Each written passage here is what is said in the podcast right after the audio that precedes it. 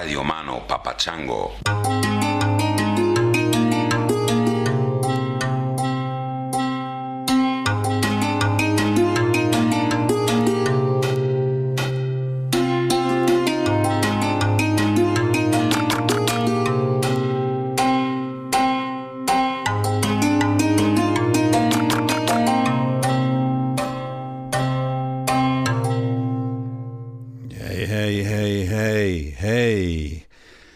Sorry I'm late.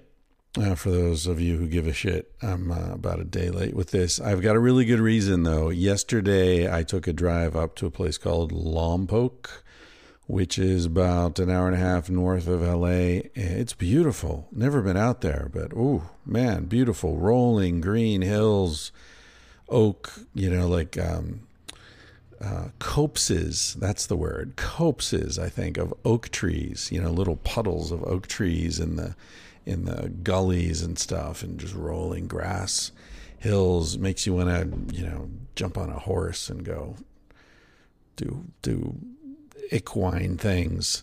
Anyway, out there, I went to Lompoc because there was a van for sale. I sort of changed my van plan a little bit.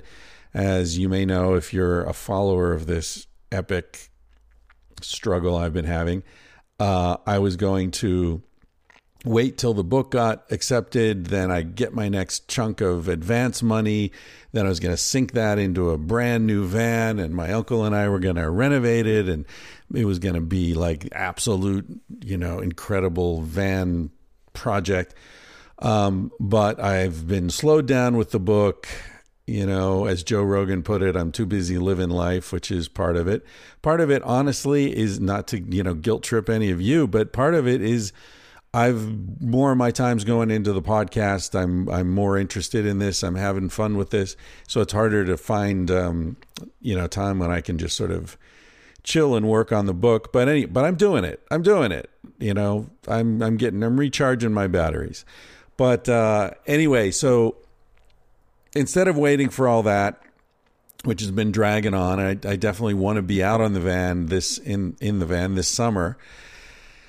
So I started looking at used vans, and I thought, well, maybe if I get a used one, much lower price, it's got some miles on it, whatever, but you know, I can drive it around and sort of check it out and see how I feel and see what's important. Do I really need a shower? Do I need a bathroom? Do I not need a bathroom? You know, what are the things? Does it have to be higher than 6 foot clearance? Because I'm 6'2", so I'll have to like bend my head a little bit. Is that going to be a big pain in the ass over time or not? So anyway, these little details, you know how it is. You want to, like, important things, you should be able to try them before you invest in them. I mean, I think when you buy a house, you should be able to live in it for a week before you pay for it.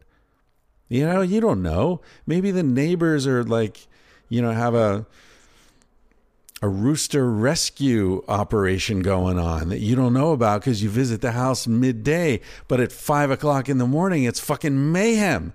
And you don't know till you pay for the damn thing. 30 years of your life in some freaking mortgage. Yeah, you should definitely be able to try stuff out. I mean, you know, that's what dating is, right? Mattresses. You go to a mattress store and you like lie on it and you feel weird because everybody feels awkward in a mattress store. You can't have sex on it. You can't sleep on it. You can't drool on it. Who knows? I paid a shit ton of money for a mattress. I think it was like 1,000 euros or something for some fancy ass mattress. And after a week, Cassie and I were both like, this thing, this sucks. Fuck this. But what do? You don't get your money back. Anyway, what am I talking about? The van. So I decided I'll buy a used one, spend the summer, drive around, do a sort of mini road trip or a couple road trips and see how it goes. And then I'll, if I still want to, then I'll buy a new one and really like do it right and do everything original and, you know, blah, blah, blah.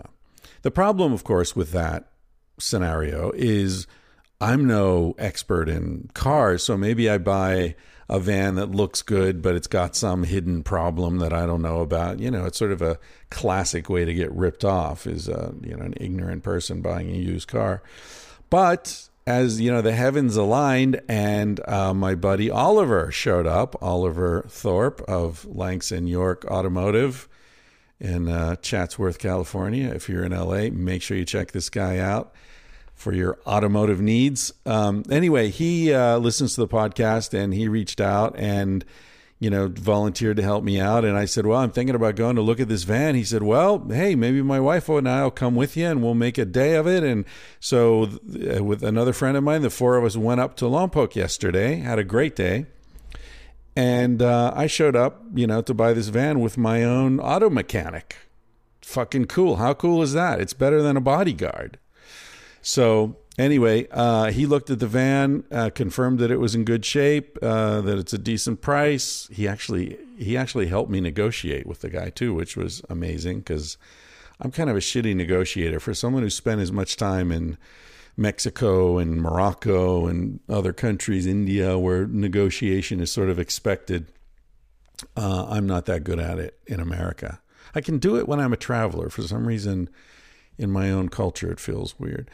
But anyway, I bought a van yesterday. That's the long and the short of it. So, hey, thank you to all of you who contributed toward that. A bunch of people sent some money specifically for the van project. So, hey, it came to fruition. I'll be posting on Instagram once I get it cleaned and insured and whatever, registered and all the paperwork shit you got to do. And then I'll take it somewhere pretty and take pictures of it. Anyway, so it's a Sprinter van. It's a 2006 diesel 2500 model. It's long. It's a big van. It's not, I was thinking of getting sort of a normal size van. This is a big one. And it still gets between 18 and 23 miles per gallon. So it's very efficient. It's great. Anyway, so that's why this is coming out a day late. And this is a very good episode, though. It's Hunter Maats. I spoke with him maybe a month ago now. He came up to the house and where I'm staying in Topanga, and we chatted here, had a really nice time. He's super interesting guy. He's lived all over the world, very well-read. You'll hear he and I have a lot of the same interests. He knows a lot about evolutionary theory, and we talk about linguistics. He speaks several languages, I believe. I don't remember which they are, but he's a very international guy. He's a co-host of the Brian Callen podcast. So if you are a fan of Brian and his work, you probably come across Hunter already. I know Brian's been on Rogan's show a bunch of times. I've never met Brian. I've seen him perform, I believe. I think he was in a show that I went to that Joe and Duncan and Ari Shafir did together with Brian and that one other guy, the Golden Palomino, I can't forget his name, but he's another buddy of Joe's. Sort of Joe has a posse, you know, of young comics that he likes to travel with and support. And I think Brian's part of that group. Anyway, I saw them I saw them perform at the Ice House in Pasadena, which is a great place to see comedy. If you're ever in the area or if you live out there, it's supposedly the longest running, I mean, it's the like first comedy club in America that's been open since it started. I don't remember how long, but Joe talked about that at some point. Anyway, great place to see comedy. I think I saw Brian out there. So this episode is with Hunter Maats, very cool guy. And let's see what else stuff I want to. Family matters. Colin Cravero, friend of the podcast. I don't remember which episode he was on, but you can Google it. It was fantastic. He drove down to Portland from Victoria, BC, where he was living, or he still lives, drove all the way down to Portland to be on the podcast, brought his guitars. We sat in a park, talked for a couple hours, interspersed with him playing. It was just, I remember it like it was yesterday. It was a beautiful day. Just wonderful to sit there out in the park and listen to him play these beautiful songs. Anyway, he is having a lot of interesting shit going on in his life. For example, on March 7th, he had a son. So congratulations to Colin and Colin's girl, whose name I don't know, and it's not in his email, but, you know, she did most of the work. His son's name is Riot Sage Cravero. Riot Sage. That is great. Wow. Riot. That's a cool name, huh? That's a name like some woman or man or maybe both are gonna have tattooed on their bodies one of these days. That's gonna just say Riot, and no one's gonna know quite why, except Riot Sage Cravero. He'll know why. So anyway, that's one of the things that has happened in Colin's life. The other thing that's happened in his life recently is he's got a new album that just dropped. The record is called Godless, and you can hear it at, you can stream it, you can buy it, you can listen to it so many times that it gets stuck in your head and you can't sleep at night. And it's called Godless. The band is Man Made Lake, and they've got one of those doohickeys at Bandcamp. So just go to manmadelake.bandcamp.com. 2 dots. That's it. That's all it takes. Godless. That's it. I'm going to play you out with a song from that record called Spider Bite. It features Colin's beautiful laid back voice and some very interesting lyrics as well. One last little story I wanted to tell. Somebody sent me an email this week. I was actually I was back out in the desert again. I went out to Salton Sea and to Tal's place, Tal Ruspoli. He's been on the podcast a couple times. Italian Prince. Check those episodes out. He's a really interesting cat. So interesting. I don't think he knows how interesting he is, because if he did, he'd be kind of a dick. You know what I mean? Like, people who know they're cool aren't cool anymore. And Tao is so fucking cool, and he's just having fun in life and doesn't seem to be aware of how it looks from outside. But he's got this piece of property out there near Joshua Tree, a little house, and Airstreams, and this cool BMW camper. He's into trailers. So this guy is an Italian prince, an actual prince, like with castles and shit, and in his family from the 1300s or something like that. And he lives in the desert near Joshua Tree and has an obsession with trailers, which are sort of, you know, the symbol of low-class America, you know, trailer trash and all that. So, and it's cool. But anyway, so I was out there driving around the desert, and I got an email from a guy who said, I can't remember the guy's name, but he was driving from Ohio to, I think, North Carolina or something every couple of weeks. And I guess for work or a family thing or something. But he stopped, got off the highway in West Virginia in some little town to get some gas and get some food, whatever. And he walked into a restaurant, and there was a table of kind of like cops, you know, muscles and, what do you say, flat top haircuts. So very straight, kind of scary looking dude sitting there having lunch. And as the guy walks by, one of the cops looks up from the table and says, "Nice shirt." And the guy who sent me the email looks down, and he's wearing a Tangentially Speaking shirt. And he says to the cop, "Do you listen?" And the guy says, "Yeah, all the time." That's so cool. That's so cool. Some cop in rural West Virginia, there's no urban West Virginia. Some cop in West Virginia listens to Tangentially Speaking. So, hey, man, if this is you, if you're out there and you're hearing me talking about you sitting at a table in a little town in West Virginia and some guy walked in with a shirt and you recognized it, well, hey, how are you? Good for you. You're a cool cop. We need more of those. Let someone go today in my honor, please. Yeah, we definitely need more cool cops. We need them more than ever right now, because it feels like things are getting to a place where they're going to be asked to do things that they're not going to want to do, most of them. I know that probably happens a lot as a cop, but it feels like it's getting to a weird place in America. So we'll see. Maybe there will be a massive civil unrest, and people will just say, you know what? No, I'm not going to do that.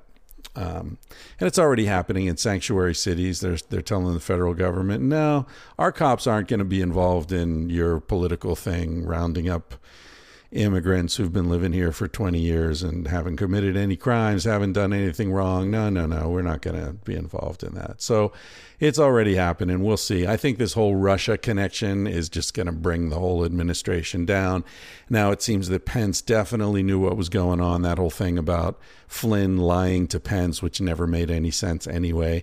That's fallen apart. So it seems to me this whole administration's about to fall apart, and we're going to end up with President Ryan. Jesus, this is not the way it was supposed to happen. Anyway, enough about me. Don't get me going about politics. This is from the album Godless. The song is Spider Bite. The band is Man Made Lake. And the episode is Hunter Maats. Hope you enjoy all of those things. And I hope everything is going fantastic for you. And if it isn't, it's going to get better soon. Catch you next week. Well, I'll be at sea if anybody needs me now, yeah. Ask, don't wait. And I'm tired, I don't have my head. Just been bitten by a spider and my arms turn red. I don't wanna talk, I don't wanna feel. Write down your questions now and I will call you later. I just wanna go to sleep.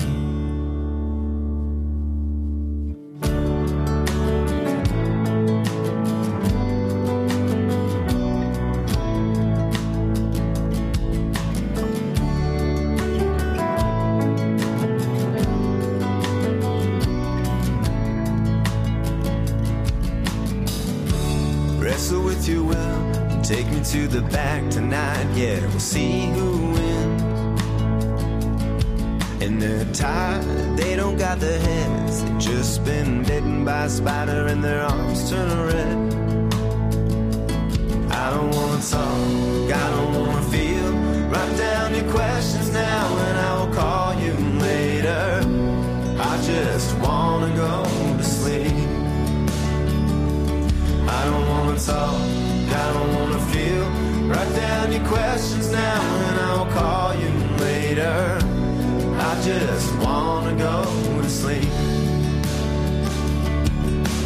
Take away their eyes, make them feel their mind. Take away.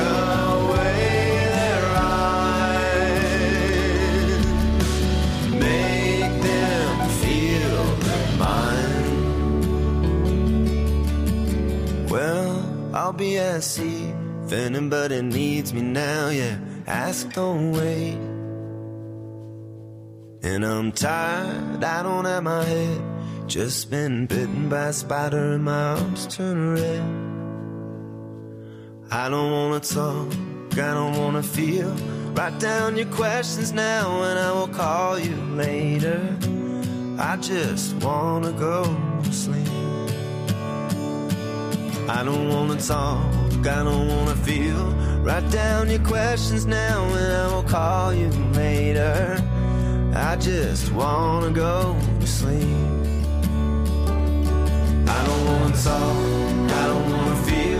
Write down your questions now and I will call you later. I just wanna go to sleep. Take away.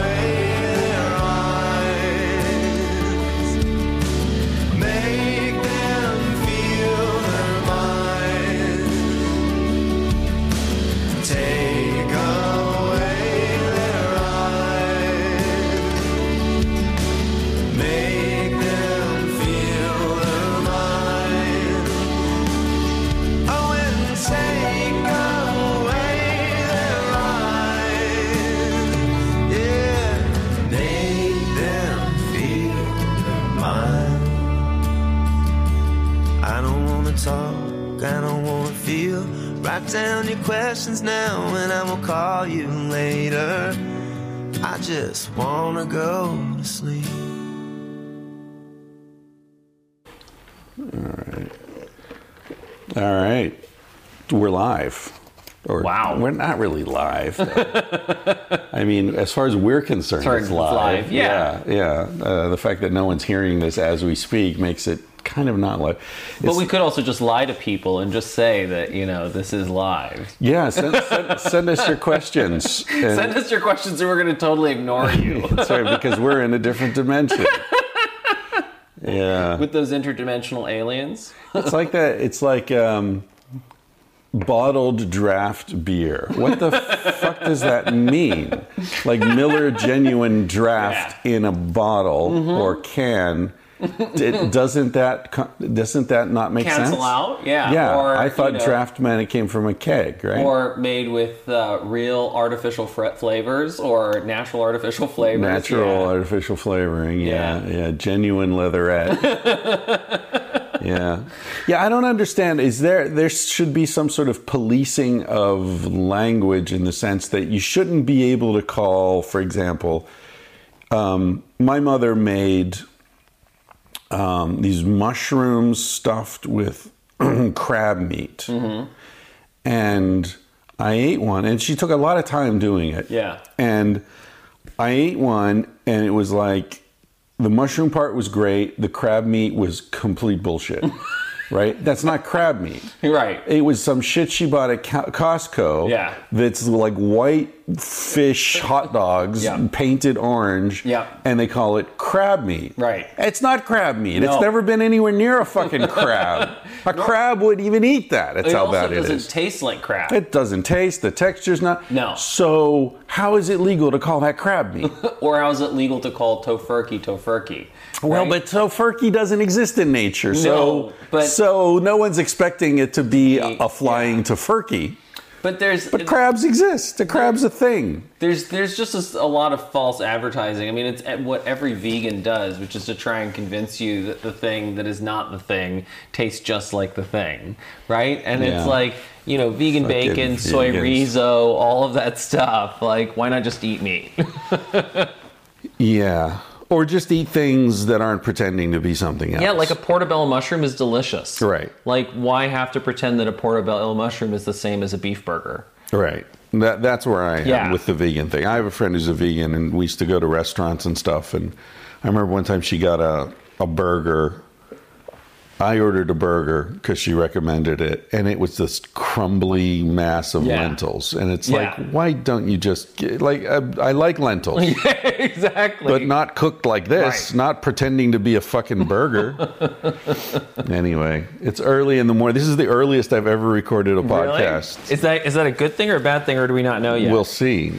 I'm on my third cup of coffee, so I'm trying to compensate for it. So you're Hunter Maats. Like the applesauce. Maats. You're Dutch. Your father's Dutch. Yeah, my dad's Dutch. That explains the two A's next to each other. Yep. And I got this strange text from you yesterday. I mean, I don't really know how it is that we are doing this, because it's like all this. First of all, you reached out to me on Twitter from the Brian Callen Show Twitter account. Yep. So I thought you're Brian Callen. No, I'm not Brian Callen. And I'm like, Brian Callen wants to have me on a podcast. Okay, cool. He's a friend of Rogan's. That's cool. Okay. And then you're like, no, Brian's too famous to talk to you. I'm some other guy. And I'm like, who's this other guy pretending to be Brian? What the fuck's going on?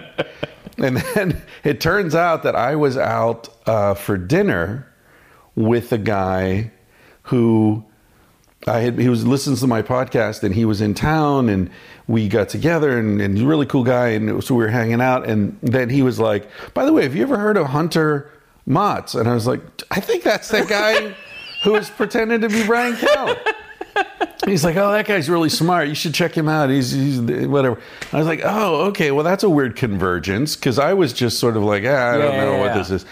And then what happened? Oh, and then I saw you on Rogan recently. Mm-hmm. And I in the first hour, you talked about like 15 books that I know. Mm-hmm. I was like, oh, this guy's interests intersect with mine a lot. And then yesterday I get an email or a text from you saying, I didn't know you were that Chris Ryan who wrote Sex at Dawn. I'm like, well, who the fuck did you think I was then? Because that's the only Chris Ryan that I would be. Well, or did you think I was Doctor Who or somebody? No.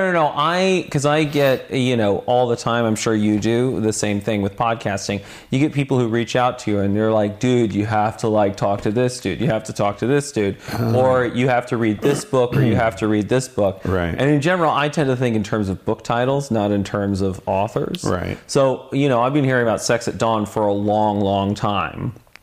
And it's one of those books that I keep on meaning to read, It came out in the 70s. Yeah, it came out in the 70s. And so, that was the point is that for me, it was just realizing in terms of preparing for this, I wasn't sure if you were just some sort of general podcaster. And then I was like, what have you done? I started listening to your Rogan appearance, your most recent one. And then I was like, oh, Sex at Dawn, Chris Ryan. And then I finally was like, oh shit, let's finally read Sex at Dawn. I thought you thought I was a different Chris Ryan. No. And there must be other Chris Ryans. There are. I have a Google alert set to it. And yeah, a lot of Christopher Ryans get arrested for real bullshit. There are a lot of redneck Christopher Ryans apparently. But no, there's a guy in Doctor Who, I think, some actor, Christopher Ryan there, and then there are some other. Oh, there's a Chris Ryan who writes military. Soldier bestseller kind of Tom Clancy kind of books. Now, are you happy with the Chris Ryan that you are, or would you rather be some other Chris Ryan? Of those three options, I guess I'm all right with the one I am. I think it's the best Chris Ryan. I think the military, they both make more money than me. That's true. That's true. I think they're both older than me, though, so I've got a few extra years on them if I play my cards right. But also, it's I think that's the thing too is you're the most interesting Chris Ryan, certainly from my perspective. From my perspective too. Well, here we are. If you want to talk to Doctor Who guy, what's he going to tell you? Yeah. Right. What's Tom Clancy, Chris Ryan going to tell you? He's going to talk to you about caliber and ballistics. So boring. I knew this guy in Alaska. I met this dude, cool guy, and I still remember his truck. He had this Toyota pickup truck, and he was sleeping in the back. He had it all really set up nicely with little cabinets, and it was a slick rig he had there. And I remember one day we got to know each other, hanging out, and he was telling me about his dad. And his dad was a CIA agent, and he was trying to explain to me how weird his relationship with his dad was, and he just got frustrated trying to help me picture it. He said, hold on, I'll read you this letter I got from him the other day. And he pulls out this letter and he starts reading it. And it starts off with a typical letter from dad. Yeah. Your mom's fine. She, she's got a new bird feeder in the back. And, your cousin's getting married in April and whatever. And then it seamlessly shifts into, by the way, for person-to-person inner city maneuvers, you want a Walther PPK because the recoil is very minimal, and so your aiming won't be affected by it. And your Aunt Mary has irritable bowel syndrome. And, if you're in a knife fight, you always want to hold the blade down, not up, although most people will hold the blade up. But it's like, what the fuck? Your dad is weird, man. He doesn't know how to compartmentalize. He brings his work home. He does. That's amazing. Yeah, amazing. Why are we talking about that? Ballistics. Yeah, ballistics. Yeah, ballistics. So anyway, I'm glad that you're the Chris Ryan that you are. Oh, thank you. Yeah. That's the nicest thing. You're my favorite Chris Ryan. That's the nicest thing anyone said to me today. So, but it is also it is also 10:30. Yeah. Okay, you're Hunter Maats, and you are. Let's see. Here's what I learned about you from the Joe Rogan show. You're interested in evolution. Yep. You've got an issue with Richard Dawkins that sort of made Joe uncomfortable. Yes. And also very much, it's funny because you picked up the same quote in Sex at Dawn that I think is the most important in Dawkins' Selfish Gene, which is about, like, you know, human nature is selfish. If you want altruism, you better teach it because it's not in there. Right. So I think the funny thing is that we've been on very sort of parallel journeys where there is this scientific consensus, which is, you know, a lot of it comes down to cultural prejudices rather than responsiveness to evidence. Exactly. That's what my current book's about. Yep. Civilized to Death. And I get into this a lot more. This particular issue, I get into it a lot more than I did in Sex at Dawn. Yep. I call it the neo-Hobbesian worldview. Yep.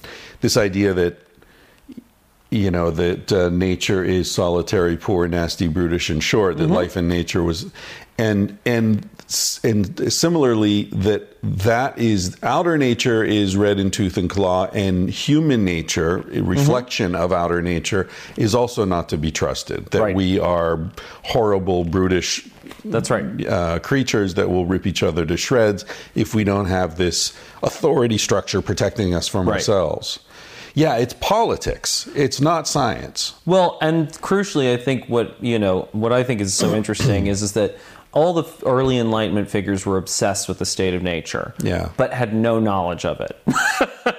Or very limited knowledge of it. I mean, people like Hobbes and Rousseau aren't going around and spending time with hunter-gatherers and seeing how they live. So what they're doing is that, as you say in Sex at Dawn, they're trying to imagine what the state of nature might be. Yeah. You know, Darwin had really good data on, you know, how are finches, how are, you know, iguanas, how are turtles, how are barnacles, but had, you know, didn't have very good data on looking at a lot of hunter-gatherer societies and seeing what that pre-agricultural behavior was like. Yeah. And that's, you know, the truth. Now we do, and now there are people who, both within academia and outside academia, who are trying to correct that. People like David Sloan Wilson, John Haidt, Joe Henrich, obviously yourself. Joe Henrich. Yeah, I love Joe Henrich. I've never met Joe, but I have a funny relationship with him because he and I were hired as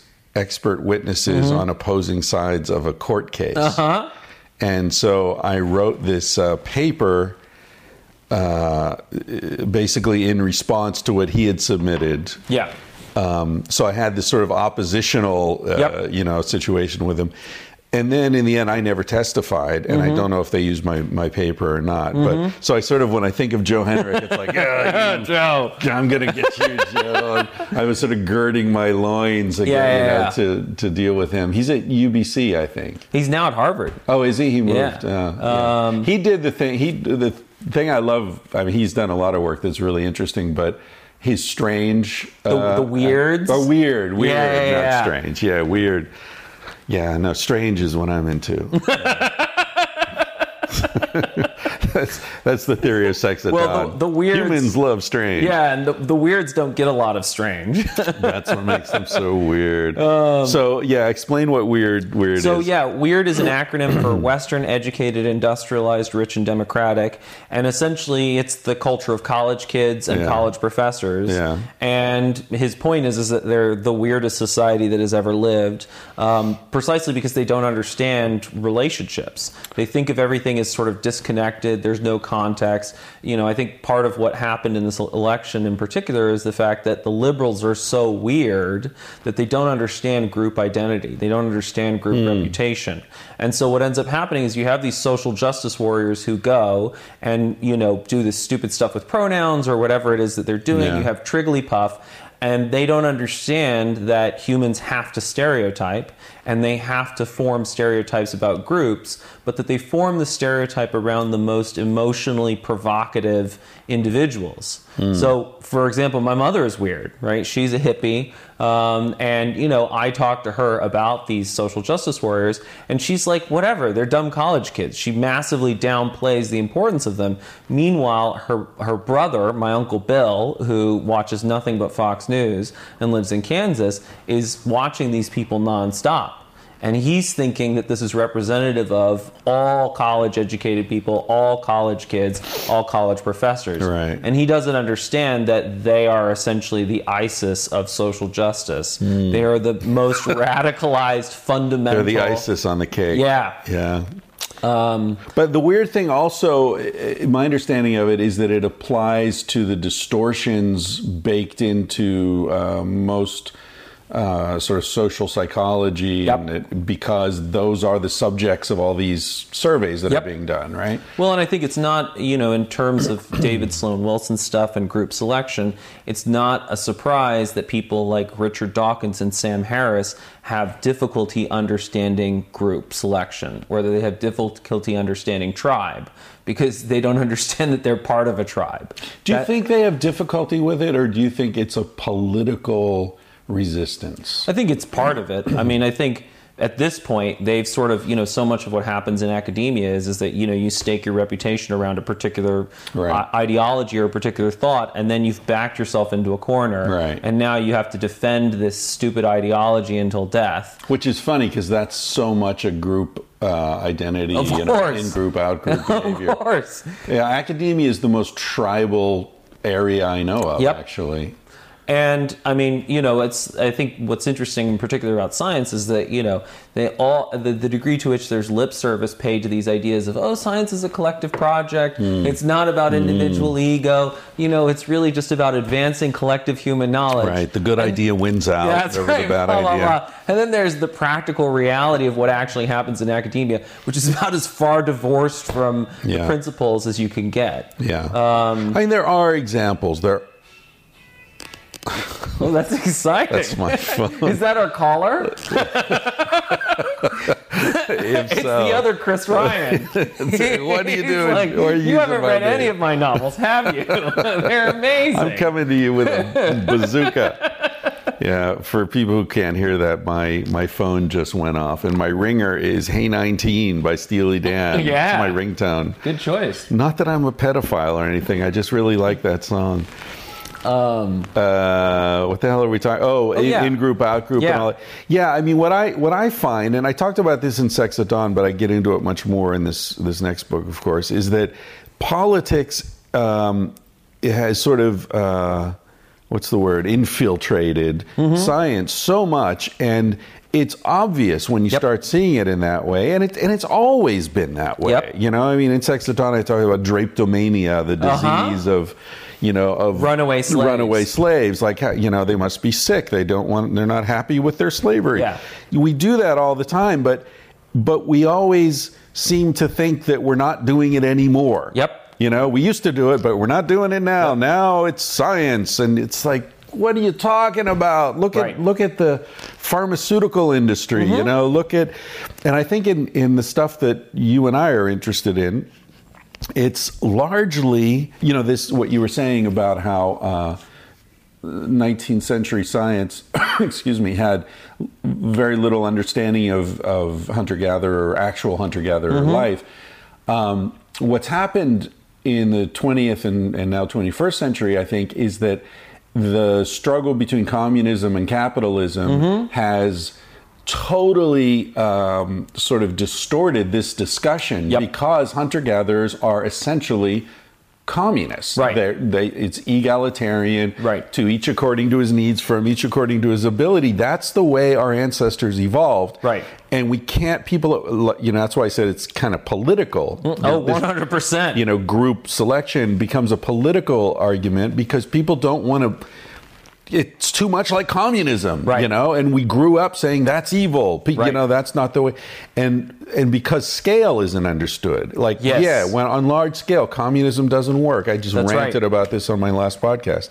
But if it's 150 people living together, it's the only thing that works. 100%. And I think the crucial thing, I mean, firstly, yeah, human nature doesn't change. Politics creeps in. As soon as there's power, of course, there's going to be factionalism right. and, you know, petty squabbles and yeah. all of that. And but I think the key thing is that there's a great book, A Billion Wicked Thoughts. Yeah. Yeah. Mm-hmm. And, you based know. Based on internet yeah, activity. Based on internet porn searches, they sort mm-hmm. of look and analyze human sexuality and look for patterns.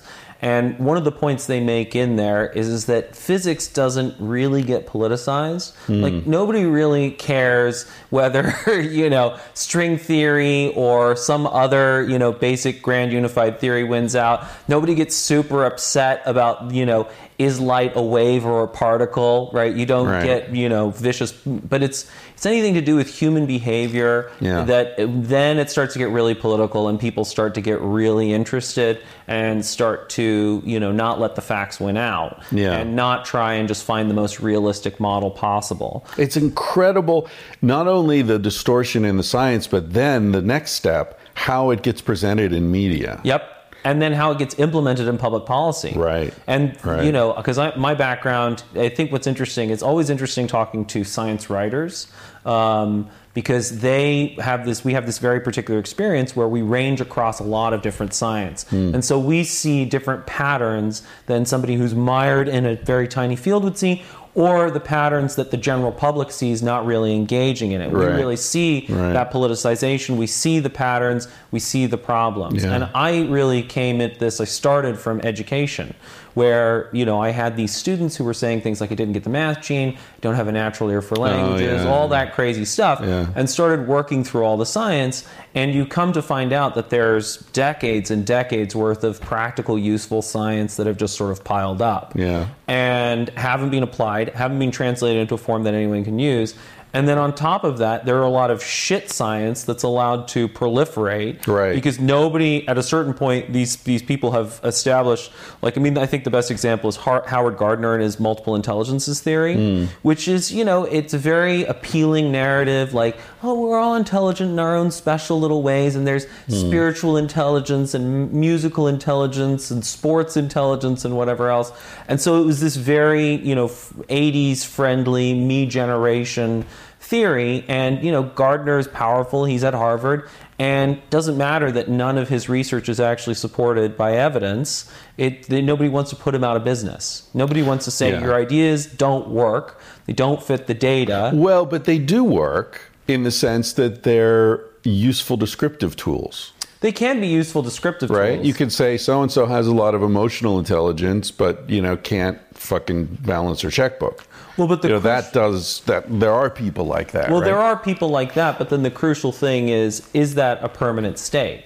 So you have emotional intelligence. That's great. You have that competence. Can we also develop this checkbook ability? And a lot of what it comes down to is that fixed versus growth mindset. Yeah, you're right. Because we get trapped in the metaphor. That's right. Yeah. And, you know, it's also where did the IQ test start? So when Alfred Binet came up with the IQ test, the point of it was to measure where people were as a way to target how they could improve. Not a steady state. Nope. And then Lewis Terman and the eugenicists hijacked the IQ test and made it this permanent thing. And Alfred Binet in 1909 said, you know, that there's this pessimistic tendency is developed in terms of what the IQ test is, and we have to fight that. But, you know, and if you talk to Carol Dweck, who does all the growth and fixed mindset stuff, she'll tell you that her whole career is basically devoted to undoing the damage of Lewis Terman. Wow. But this is now a century old. Yeah. And it's hard to get back in there and change it. That's right. It's structural. And to change the culture. Because part of the problem is that an idea like, you know, math gene, right? Math gene is like such an easy, media-friendly idea. It's so simple. And on the other hand, getting in there and being like, well, it's practice. And then they're like, okay, sure, practice, right? And then you got to break down practice and you got to look at the different parts. Yeah. You have to embrace your mistakes. You have to analyze them. Right. You have to turn all these rules into things that are accessible recipes and very actionable. Right. You have to have enough self-confidence not to get discouraged. Yeah. Oh, I didn't get the self-confidence gene. Yeah, exactly.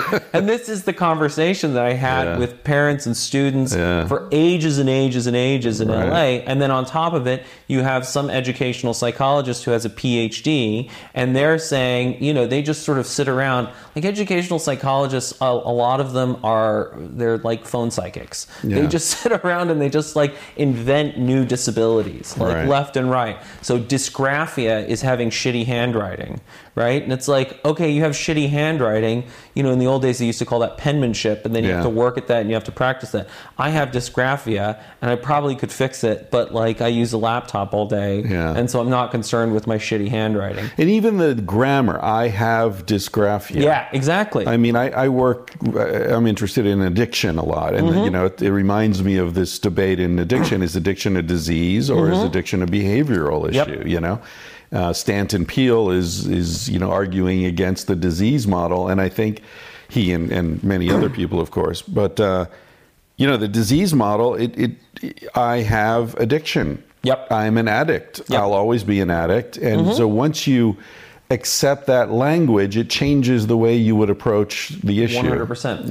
And crucially, again, what you find is, and this is the frustration, is that when you start to go into adjacent scientific fields, you find out that the problem that you're talking about is well understood. They call it the fundamental attribution error, which is that humans have this tendency to say, oh, you're just this kind of person, and not see the context around it. Which gets back to the stereotyping we were talking about earlier. Yeah. And then, you know, that's a particularly acute problem in atomistic cultures, like the Western cultures, where you see everyone as an individual, and you don't think about relationship or contextual factors. Not only every person as an individual, but aspects of that person as separatable. You know, it's the same thing we do with our medicine. You know, Andrew Weil talks about this. 100%. You take the coca plant, the coca leaf that's got hundreds of compounds that interact, and you isolate one molecule, you know, and then you got a problem. And in general, I mean, you know, so many of the problems of the culture of the West are the culture of the West. Right. And, you know, and if you want to fix these problems, you have to change the culture. Right. And in reality, what you find when you look at these different opposing mindsets, you find that they're complementary. Right. So, you know, atomism and holism, you know, if you want to understand a forest, do you just sit there at 1,000 yards and, you know, stare at the forest? No, you don't. You go, you understand the trees, and then you back out. It's like painting a painting. You go do the detail work, you back out, and you see how the thing looks. Then you go back in and you do more detail work. And so it should be this dance back and forth in the same way as a painting. That's how science should work. But in practice, the atomistic biases of science are baked in and only getting worse. It's just getting smaller and smaller and smaller. And people think that often assume that that's getting better, right? Because we're getting more detailed. Right. But the problem is that as you get more and more and more detailed, you're losing more and more context. And so your thinking can become more reductionist, it can become worse. And the analogy that I use, I think the best analogy, is the story of the blind man and the elephant. Right. Where, you know, if you look at what's happened with economics in 1776, you know, when Adam Smith writes The Wealth of Nations, Adam Smith wrote 2 books. This is what people always forget. And one of the books is about economics, The Wealth of Nations, and the other book is about moral psychology. It's The Theory of Moral Sentiments. Yeah. This is an amazing book. Yeah. And what happened is that increasingly people were like, the money part, that's what's interesting. Right. And so they're, you know, economics dials more and more in on The Wealth of Nations, forgets about the theory of moral sentiments, and then you end up with the ridiculous place that economics reached, where you have rational agent theory. Yeah. Because you can't make sense of economics without having some sort of theory of how humans work. But then, of course, you know, economists start to realize that that's ridiculous. People like Richard Thaler starts to pull out all of the work of Kahneman and Tversky, and they start to essentially work back. And now you can read books like How Adam Smith Can Change Your Life by Russ Roberts, where he says, you know, he says, I'm a professional economist, and for years and years I've been studying this, but I'd never read Adam Smith's other book. And then I did, and it changed my life. Right. And what you realize is that all this behavioral economics is very Smithian territory.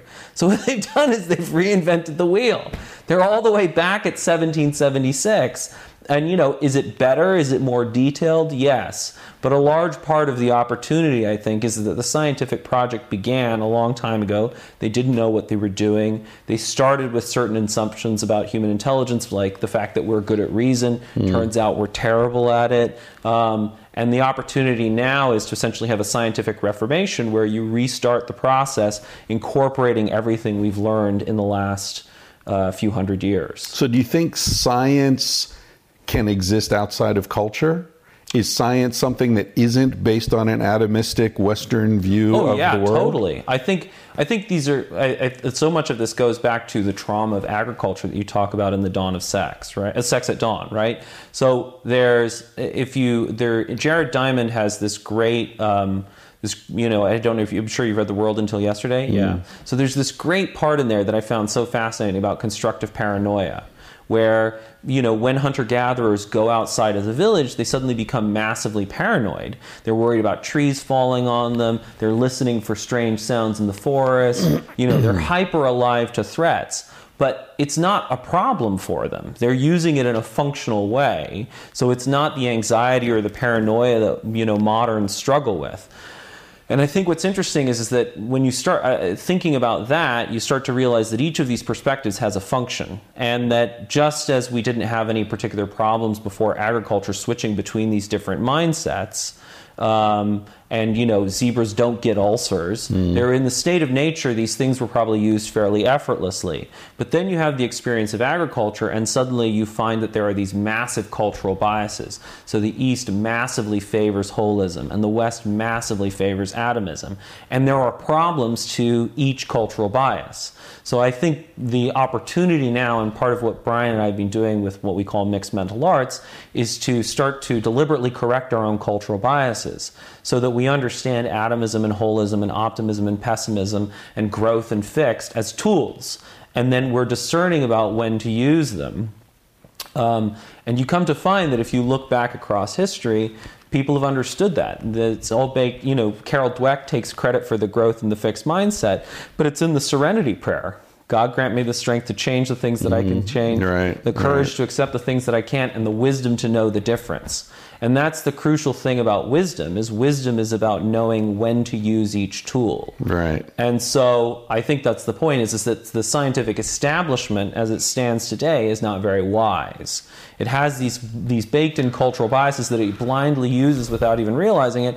And as you say in Sex at Dawn, and if you talk to Mark Schatzker, who wrote The Dorito Effect and is focused on flavor, or Kathy O'Neill, who wrote Weapons of Math Destruction and is focused on data science, or a guy named Tony Molina I know who works on systemic health, you're going to find the same thing, which is that the scientific establishment often doesn't know how to distinguish the prejudices of the culture of the establishment from actually being evidence-based.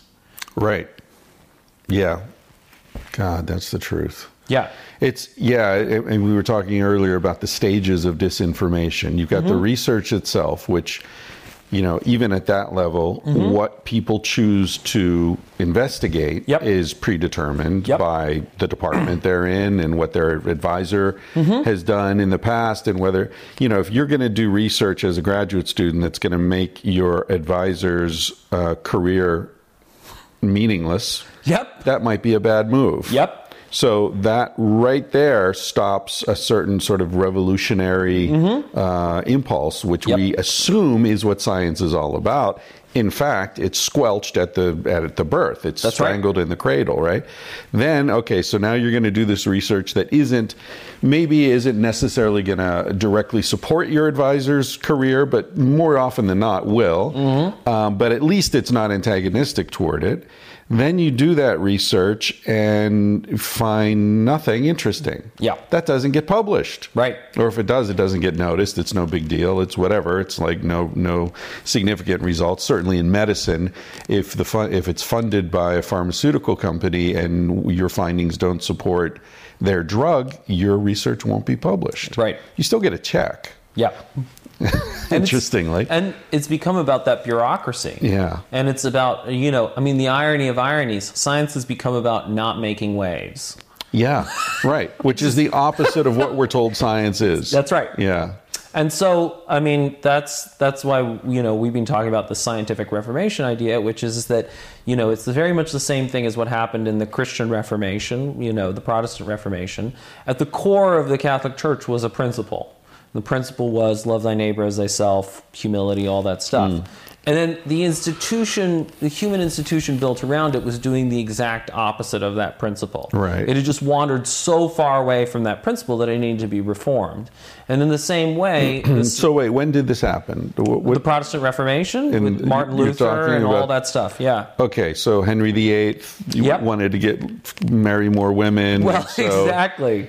Okay. So there are lots of in the Protestant Reformation. Right. There are lots of people who have lots of different competing agendas. Right. And not everybody is interested in the principle or in genuine faith. Some of them, I mean, it's any human revolution, right? There's a lot of competing factors. Some people just want to get laid, right? But see, I'm challenging the notion that the Christian Reformation returned the church. Oh, it didn't. I think it didn't. Okay, good. And crucially there was a schism. Right? Right. And we don't want a schism. Well, it was all just more fucking politics. That's right. It's all just more power play. So how is a scientific reformation going to be different from that? Yeah. How are we going to... See, it almost sounds like we're doing this noble savage thing that I'm accused of all the time, where we're saying we have to return to a science that's truly scientific, and yet you look at it and it's like, well, when was it ever truly scientific?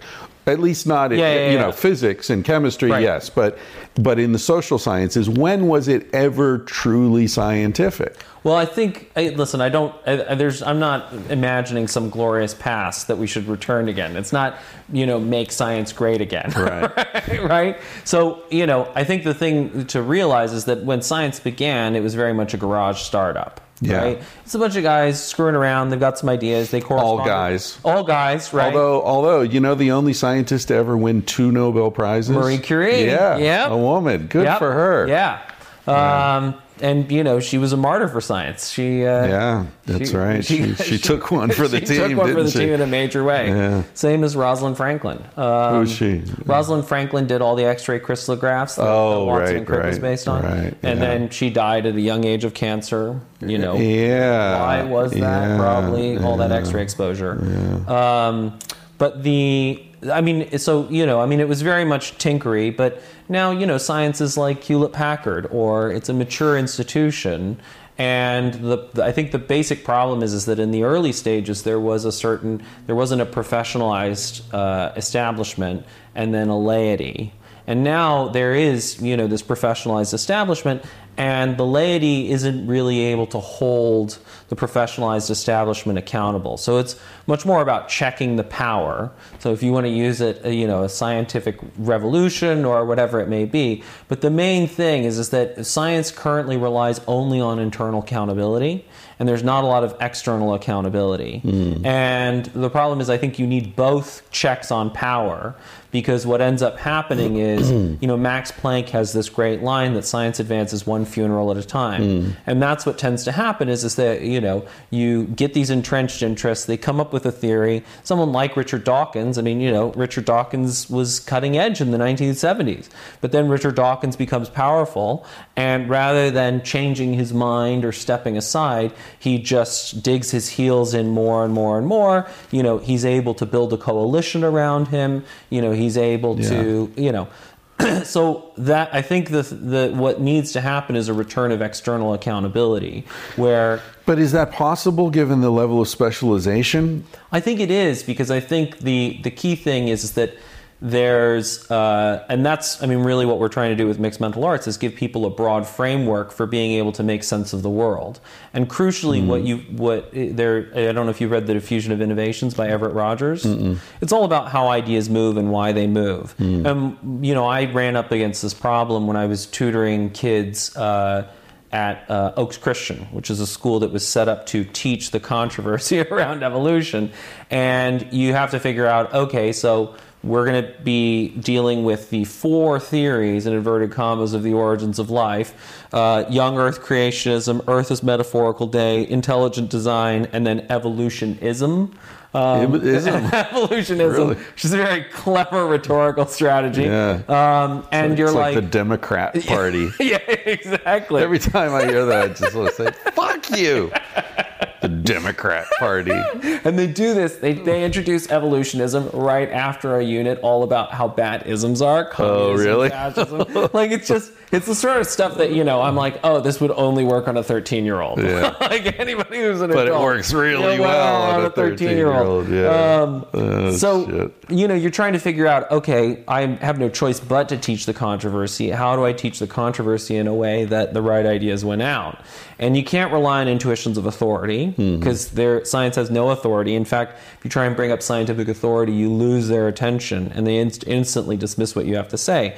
So you have to basically show them, and that's where the diffusion of innovations comes in. It has to be about practical tools that can improve their lives.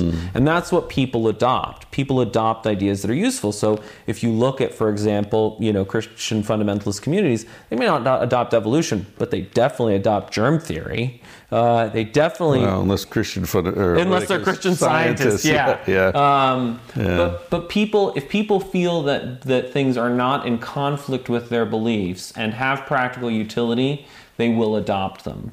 So you said something there that I wanted to pick up on. You said people will adopt ideas that are useful to them. Mm-hmm. And I think that sort of gets to the germ of what we're talking about here, because an idea that's useful to you is not necessarily an idea that's accurate.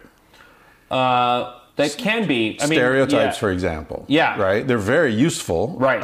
In fact, they're essential because you can't think of everyone as an individual at all times because you can't hold that much data in your head and you don't have that much information. And yet, they lead us astray. Or... ideas that are useful, you know, a hippie smell bad, you know, or, you know, whatever. I mean, with talking about the drugs, the, you know, war on drugs, that's the one that kills me, how an idea, a shitty idea, bad science gets published on the front page of the New York Times if it says that LSD damages your chromosomes. Right. But then 2 years later, when it's shown that LSD does not damage your chromosomes any more than air or water does, that's not published on the front page of the New York Times or in the New York Times at all. Well, but what you have there is you have a failure between ideas to compete. So it's not a level playing field. Right. So the idea that LSD damages chromosomes is sensational and is able to get out there and is able to get attention.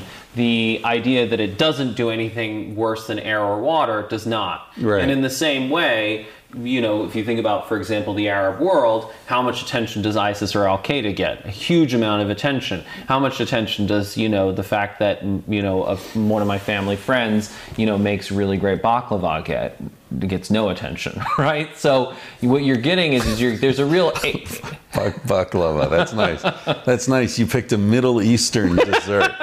As your comparison, yeah. I mean, you could have been cheesecake. but that wouldn't have done. Yeah, baklava is very nice. So you don't get. Yeah. So there's, if you think about it, there's an asymmetry in terms of the competition. So what you find is that there's not even competition. But I think in terms of what I'm talking about, in terms of practical ideas, is something like thinking fast and slow. Yeah. So understanding that there is fast thinking and that there is slow thinking is a hugely useful tool set. I mean, it allows you to save the amount of time that you spend arguing with people because you quickly diagnose the fact that, oh, we're in fast thinking, nothing productive is happening here, let's get back to slow thinking. Yeah.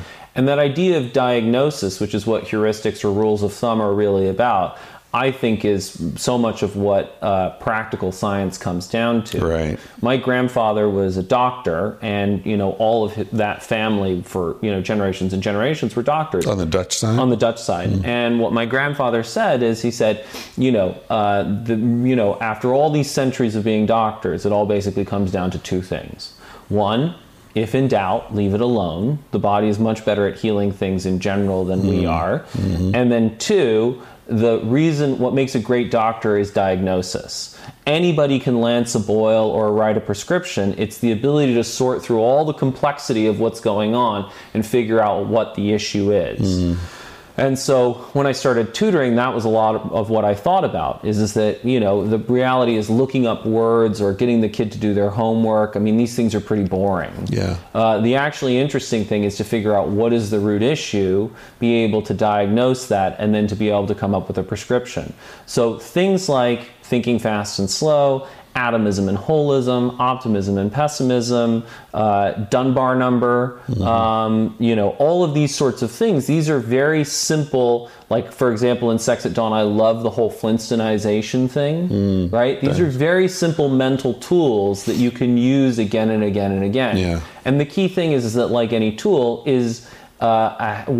is a hammer the answer to everything? Of course not. Right, we become addicted to our tools. That's right. Yeah, and it's being comfortable with the fact that you have this toolkit, and then you know when to pick one up, what to use it for, what not to use it for. Yeah, and a lot of the problem that we have now is that, you know, we are so, in terms of our society, because of the internet and because of, you know, the level of globalization, we are so far beyond the Dunbar number now.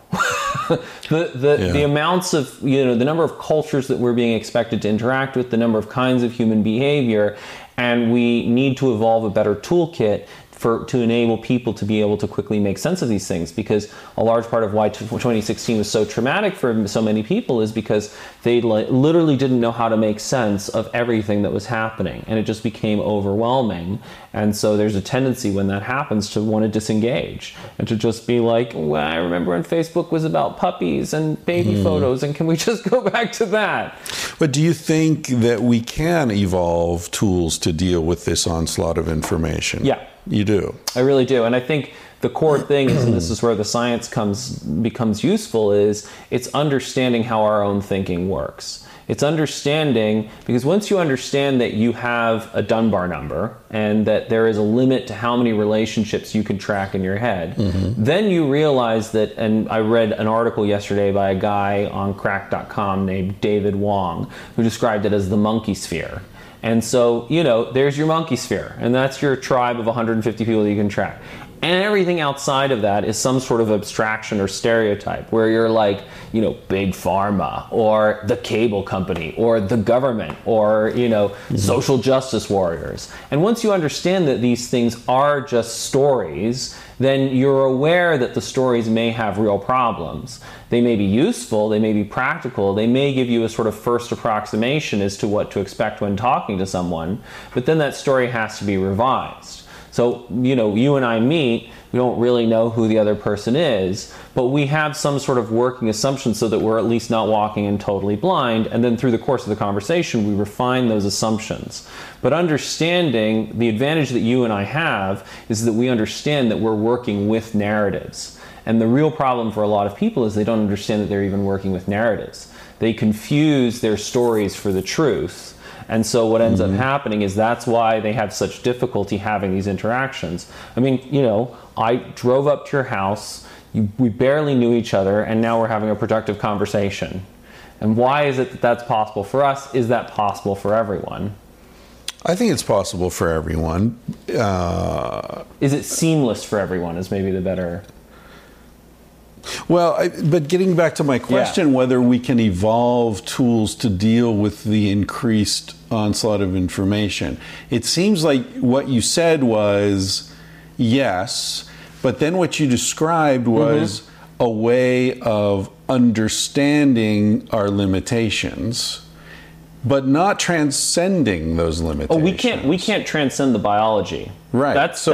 We've got the Dunbar's number no matter and for people who don't know, Dunbar's number refers to the idea that each species, you can sort of look at the neocortex of each species of primate, and from that guess with very high level of accuracy how many individuals are in the typical social group of that species. And for Homo sapiens, it's about 150, and then experimentally it's been found that very few people have more than 150 friends. Yep. True friends that they know what's happening in their lives and they sort of keep track. Even if you have 4,000, quote, friends on Facebook, you're really only keeping track of about 150 people in your life. That's all you can handle. And so we've got a built-in limitation there. And you're saying by understanding we have a built-in limitation, then we can partly compensate or have some awareness of the fact that we're working within that limitation. But we're not evolving different limitation. I think that, you know, human biology has not really changed that much since the rise of agriculture. Right. And the smart thing to do is to accept that the hardware is pretty much the same. Right. And then to do human-centric design. Okay, so, you know, if you a keyboard is designed around the way my hand works. It's not, in fact. Well, or it's not. Because that whole, you know, you know what I'm talking about. That someone designed a keyboard that actually is so much more efficient with the letter spacing and all that. And to me, that's one of those amazing examples of how things get ingrained into the culture, and then it doesn't matter if another idea is better. Well, and that's the... I should explain this because people don't know what I'm talking about. This is the danger. You and I sort of have so much overlap in our intellectual history that we... Right. But the keyboard thing is that the letter placement on a keyboard was designed to make it intentionally awkward to type, because the keys would come up, and if you hit two keys next to each other, often they would jam. Mm-hmm. So they spread out the most used letters so that they wouldn't jam, and that's the least efficient way to type. And now we don't have keys, these metal keys flying up anymore. It's totally unnecessary, but because so many people learn to type that way, you can't change it. Well, and that's one of the examples, the QWERTY keyboard versus... QWERTY, that's what I was looking for. QWERTY versus Dvorak. Dvorak. You're good at this. You have the gene for remembering details. I noticed that you remember all the authors' names. Yeah. You're very good at citation. You have a very good citation...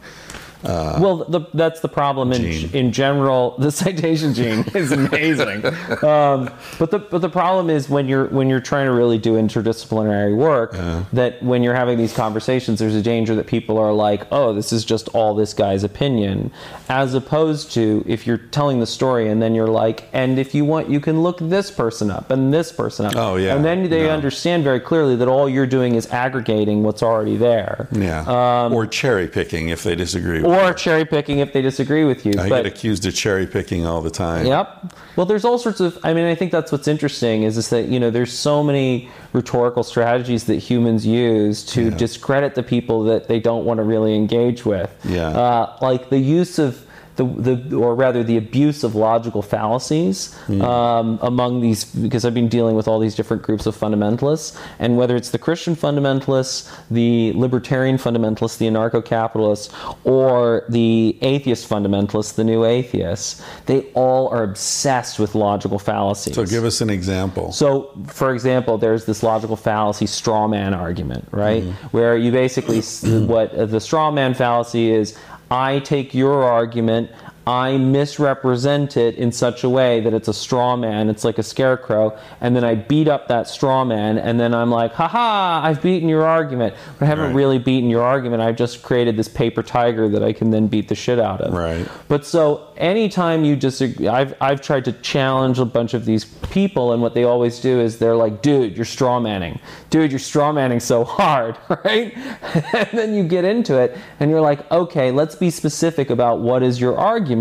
Like, for example, the whole Richard Dawkins selfish gene thing, where I said, you know, he has misrepresented the degree to which selfishness is important in human nature. And they're like, dude, you're strawmanning so hard. You're misrepresenting his argument. And I'm like, but I'm quoting from him. Yeah. And then, you know, they say, oh, well, you know, people misinterpreted his work. And then you say, well, people seem to consistently misinterpret his work in the same way. So at what point does that become the fault of the communicator rather than the fault of the audience? Well, I think if you're quoting directly from him, because, you know, obviously I'm sort of presuming I'm going to be attacked for a lot of this stuff. So I'm quoting from him directly, repeatedly from different books where he's saying the same thing. Mm-hmm. I think once you do that, it doesn't matter if other people are misinterpreting it or not. I mean, you're quoting from the guy's books, and it's not a misstatement. It's a central principle that he's repeated over his career. But what he's done is, you know, and this is, I think there's just a lack of intellectual accountability in science and just in the world in general, where he, you know, because a lot of what brought this conflict over the selfish gene to a head was the fact that Jeff Skilling's favorite book was The Selfish Gene, and he ran Enron on those principles. And then, of course, that's really embarrassing for Richard Dawkins, because to be, in any way, responsible, your work has been used to justify this economic catastrophe that ruined all these people's lives and lost their pensions. And what would Darwin think? Yeah, exactly. What would Darwin think? Poor Darwin. Poor Darwin. I mean, you were talking earlier about the economist who wrote two books. Oh, Adam Smith. Adam Smith, right? How in the Treatise on Moral Sentiments is actually, from what I remember, there's a lot in there about how people have an impulse toward generosity and taking care of one another and all this sort of anti-selfishness. It's the first line of the book. What is it? Howsoever selfish man may be supposed to be, there are evidently some things in his nature which compel him towards altruism, right, or something like that. Yeah. I quoted that in my manuscript. I remember. It's literally the first line of the book is about altruism. And Darwin wrote the same thing. That's right. Darwin wrote about how tribes that cooperate and take care of one another do much better than tribes that are selfish and so on. So, but as we talked about earlier, that aspect of their work has been abandoned and suppressed even in favor of the fragments of their work that support this ruthless, individualistic, capitalist notion of human nature. Andrew Carnegie, he set up all those libraries in Pennsylvania where I grew up. The only thing he required, there's one book that had to be in every one of those libraries, Darwin. Wow. Yeah. Because Carnegie, as a billionaire in today's terms, saw... his understanding of Darwin was that it justified extreme wealth, to the survival of the fittest. Well, I'm obviously the fittest. This is nature. This is just how nature works. I fuck all y'all. I have no responsibility to take care of anybody. I win. That's the way nature works. It's ruthless, red in tooth and claw. And Dawkins buys into that. I quote from, I forget which of his books it is, but it's, this amazing passage where he says, in the time it's taken me to write this sentence, hundreds of thousands of animals have been ripped apart, and with their blood dripping down the jaws of the predators.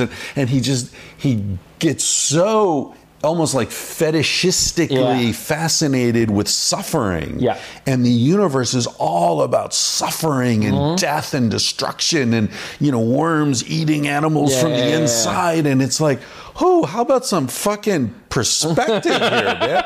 How about some sense of proportion? Wow. You look out into the forest, you don't hear screaming, of animals being ripped apart at all times. Well, that's the difference is that we don't hear that, but Richard Dawkins does. He does. It's Friday the 13th out there.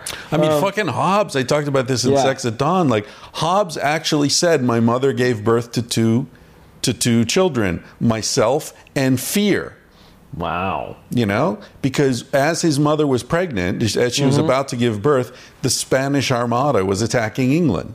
So, he was born in terror, and he lived his whole... produced this vision of a world that was incredibly brutal and terrifying. Well, it's the same thing as I always love that Arab quote, it's better to live 1,000 years of tyranny than one day of anarchy. And do you agree with that? Well, I think that's the thing, is if you live in anarchy, if you have that experience, then, that is, I mean, if you look at what, for example, the Russians went through after the collapse of the Soviet Union, the 90s were, horrific for the Russians. And so there is that craving for stability. The 80s sucked too, man. The 80s sucked too in a different way. The 60s and the 50s. Yeah. I think Russia, God, what a shithole, man. Never. But it's also a self-inflicted shithole. Like, it's not, because, I mean, the Russians have this brutal pessimism. And so there's just always this, I mean, I think the alcoholism statistics are, 3% of Americans die of alcohol-related causes, 30+% of Russians die of alcohol-related causes. And there's just this expectation that, when you... I took Russian in college and traveled to Russia a bunch of times. I studied Russian.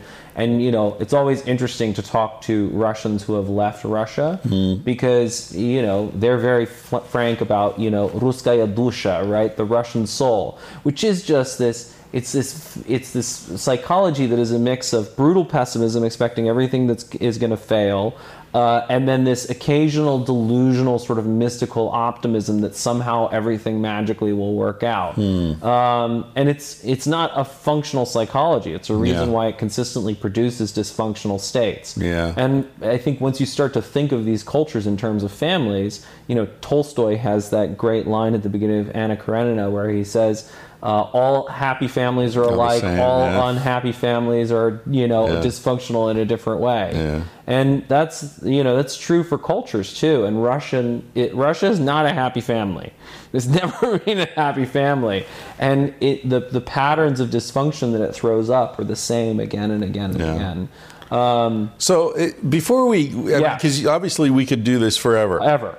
Who the fuck are you? Who the fuck am I? What do you do? Are you a science writer? Well, so I, like Brian Callen. Brian's a comedian, right? Brian's a comedian. Okay. But his dad was my dad's boss at Citibank. So the first house that I went to after being born in Saudi Arabia was Brian's house.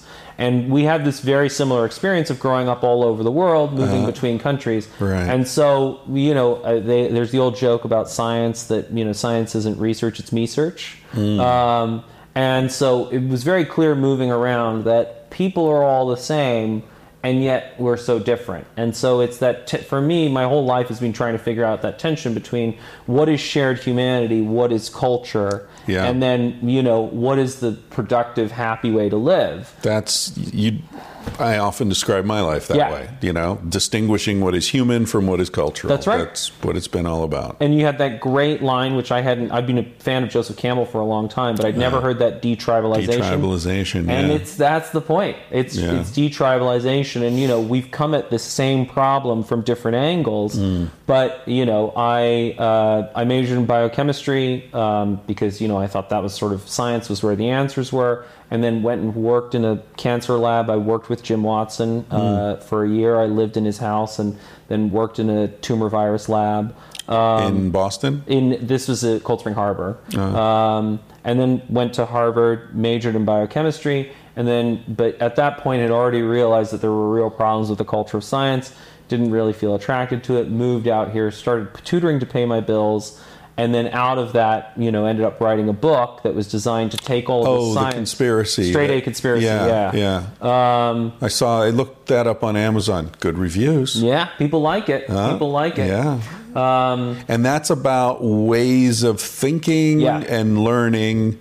So what the book was actually doing was detribalizing people. We were aware even at the time that the culture of American education was setting kids up to fail, right? Essentially, rather than having a culture that was well adapted to the environment and helped them succeed, it was a culture that was setting them up to fail, to be stressed, to get poor grades, to not succeed. To fail in the educational system. That's right. So what do you think, like, take it out a step. Yeah. How do you think the American educational system prepares people for life after education? I think it doesn't. Yeah. So even if you succeed in the educational system, you're still kind of fucked. Well, I think the crucial thing is it's not necessarily even that the educational... Like, you live in the age of the internet. You can look up anything you want. Yeah. All the tools are available. Books. The access to information has never been better.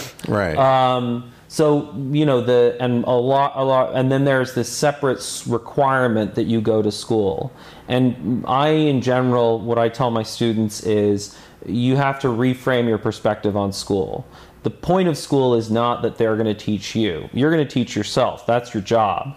But the challenge of school is to succeed in a dysfunctional environment. And it's like the old Frank Sinatra song, if you can make it there, you can make it anywhere. And so, but can you? Should you aspire to succeed in a dysfunctional environment? Doesn't that distort your own, especially at a young age, doesn't that distort your spirit? I think it depends on whether you're trying to conform to their wishes and desires or whether you are getting the education that you want and need.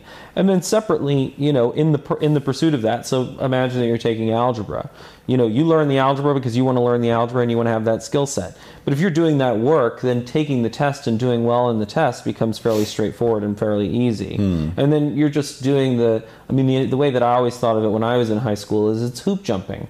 So much of education is about hoop jumping. Yeah. And you either jump through the hoop or you don't. And if you jump through the hoop, like Shamu, you get a fish, right? And in practice, then you get to, if you want to go to, if you decide that, because there are certain areas where you need credentials. Like if I wanted to practice medicine, I need to go to medical school. That's the reality. Yeah. On the other hand, if I want to be a science writer, I don't really necessarily need to. Yeah. If I want to be a podcaster, don't need to. So you you don't? You don't? Oh, no. You actually have to insert your degree into the machine before it'll let you record. I'm not qualified. Shit. Yeah. So what are you doing now? You're co-hosting this podcast. Co-hosting this podcast, and then what we've realized is that, you know, the phenomenon that we experienced through education was a small part of a much, much larger phenomenon, which is that, you know, science is a belief system, right? But it's the least well-organized belief system in history, right? Like a Christian can go and read the Bible, right? A Muslim can go and read the Quran, but trying to get any sort of doctrinal clarity on science is a nightmare. Like you can't get decent clarity on nutrition and exercise. You can't get decent clarity on education. You can't get decent clarity on economics. You can't get decent clarity on any of these things. Is that because it's poorly structured or because it's constantly evolving? Well, I think in terms of, I think if you look, I think science is completing a big circle. So, you know, there's the Western intuitions of history are always that it's a straight line and it's up.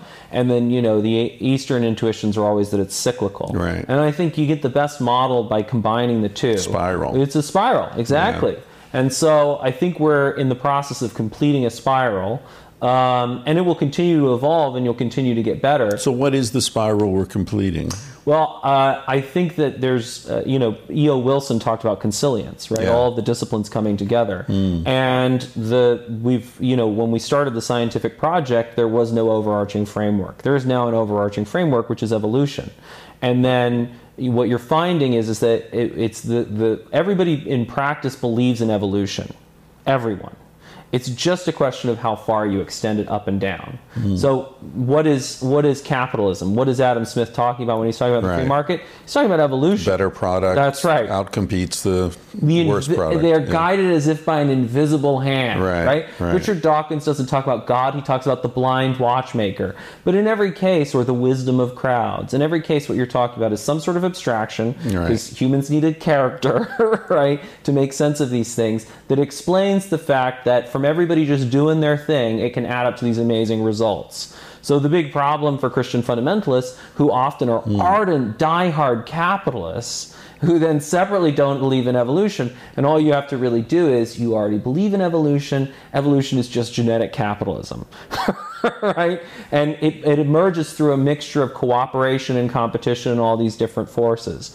You know, Richard Dawkins, does he believe in evolution? Of course. He just doesn't think that evolution extends to groups, or he doesn't think that it's multi-level selection, as you know, David Sloan Wilson would say. Yeah. So everybody believes in this thing, and even you're finding there's really interesting stuff happening in physics, where they're starting to use that evolutionary paradigm to make sense of, you know, that somehow that emerges from the laws of physics. So Cesar Hidalgo, who's at MIT, and is connecting physics and evolution and economics in this fascinating way. He has this book called Why Information Grows. And there is this tendency in the universe towards complexity, towards more and more organized society, more and more complex systems, more and more complex forms of life. And the question is why, which we don't fully have the answer to. But aren't one of the fundamental laws the tendency toward entropy? Exactly. But just as, you know, is evolution fundamentally about competition or collaboration? Well, it's a tension between the two. And so in the same way, there's a tension between entropy disorder and increasing order. So you take in food calories and you use that energy to order your body. But there's an expense there, where the result is that you have to disorder the universe, right? You pump out heat, you pump out all these forces. So there's a competing tension between. It's not really true. You don't have to look very hard to see that the universe isn't universally becoming more disordered. It's that the universe, life, is ordering itself and disordering the universe as it does it. Wow, that's an interesting concept. I'm going to have to think about that for a few decades. I think we all have to think about it for a few days. And what excites me... No, decades. Decades. Oh, decades, yeah. Yeah. Well, we'll have to brew a little more coffee. Yeah, exactly. That's it. Okay, so life is moving toward order, increased complexity and order, and as a byproduct, throwing off disorder. Okay, I see that. I can see that. What do you think? You've obviously thought about evolution a lot. And here's something I wouldn't write, but I guess it's safe to talk about it. And I wouldn't write it because it could be misinterpreted in so many different ways. And because even by talking about this shit, you enter into this raging war that's going on. Do you feel... Well, let me put it directly. I feel, and I don't consider myself a great expert on evolutionary theory or anything, but the more I read evolution and think about evolution, the more I feel that there are pockets of mystery that evolutionary theory does not explain. And I kind of feel like, and I think it's true. Obviously, it's fundamentally irrefutable that evolution occurs in life, and that there's most things are explicable by way of evolutionary theory, but there are things that aren't explicable, and I kind of feel like the people who are resisting it maybe intuit that somehow, you know. I think the crucial, interesting thing is the intuition. So the degree to which, I mean, there's this, did you read Michael Lewis's The Undoing Project?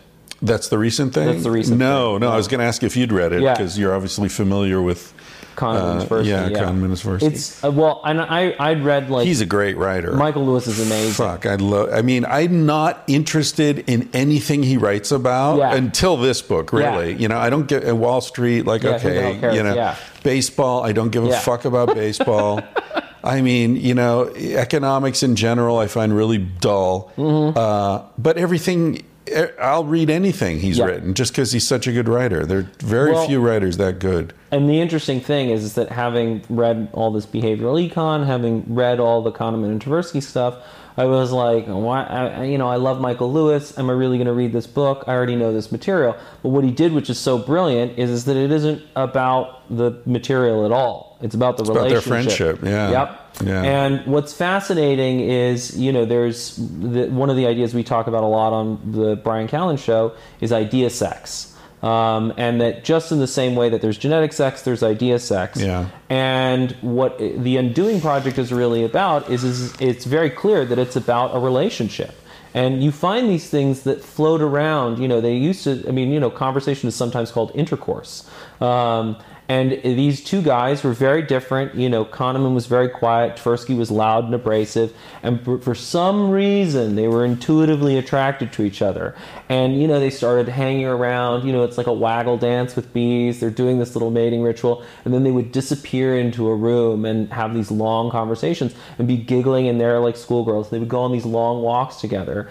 And then what ends up happening is that as their work becomes more and more successful, there becomes, Tversky starts to get singled out as the big guy, and Kahneman is not getting the attention. Ego. And it destroys the relationship. Yeah.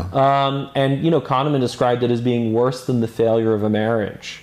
And I think what's interesting is that... That was the failure of a marriage based on nobody could decide who was the wife. That's right. In sort of... antiquated terms, where the wife takes the back seat, or even just to recognize that everybody. I think you see this often happens in science. Jonas Salk did something similar, where they had this. The Salk laboratory was great and super productive, and then what happens is suddenly all this credit and glory and attention comes in, and he's like, me, it's all me, and that destroys the relationship. And I think the point is that if you look at really effective organizations like Pixar, they're very anti-hierarchical. They work in the same way as the football team that you talk about in Hunter-Gatherer. Yep, yeah, exactly. And I think the key to maintaining good idea sex, to really unlocking the wisdom of crowds, is that constant checking of egos. Mm. It is that teasing, and it is maintaining that anti-hierarchical thing.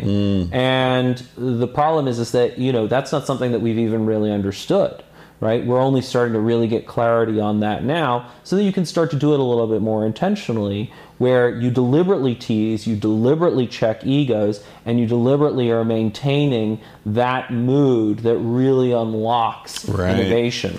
Yeah, I was thinking, you know, if I wanted to cash in, I really should write like a book about how to use hunter-gatherer principles to run your business. Yep. And that's the main one. Yep. Yeah.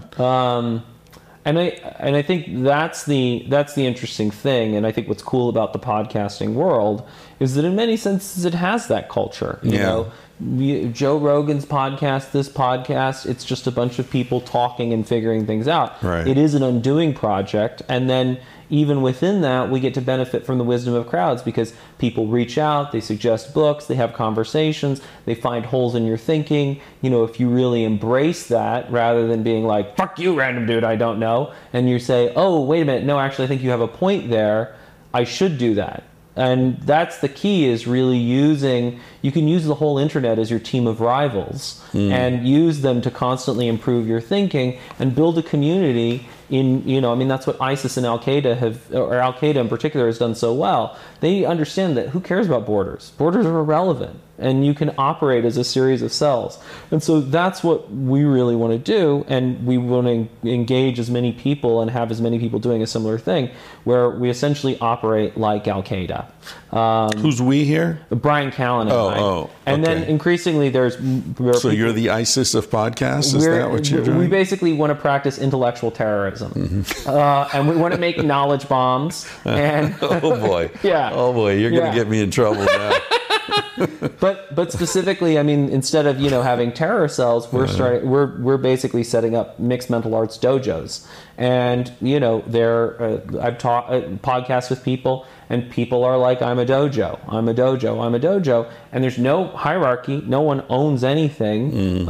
It's just for everybody is already doing this. It's already that you're having these conversations evolving your thinking. Joe Rogan is doing that. Mm-hmm. I talked with a bunch of guys in South Africa who do something called the Renegade Report. There are guys in Australia who do Dead Center Politics. There are all these podcasts all over, and it's just us basically sharing and connecting ideas. And the more we do that, the more you start to unleash the wisdom of crowds. Right. And that's the real opportunity. The real opportunity is to use the internet to unleash the wisdom of crowds. And it exists. It's out there. If you go and you look around, you often find that many people, independently of the scientific research, have already figured out many of these patterns. So you can read Richard Nisbett's A Culture of Honor about honor cultures, or, you know, Thomas Sowell's Black Rednecks, White Liberals, but you can also just poke around the internet and you find that someone has already made this meme that puts right side by side some chick from the South holding an AK-47 and a Bible with an American flag in the background, and then a chick from the Arab world,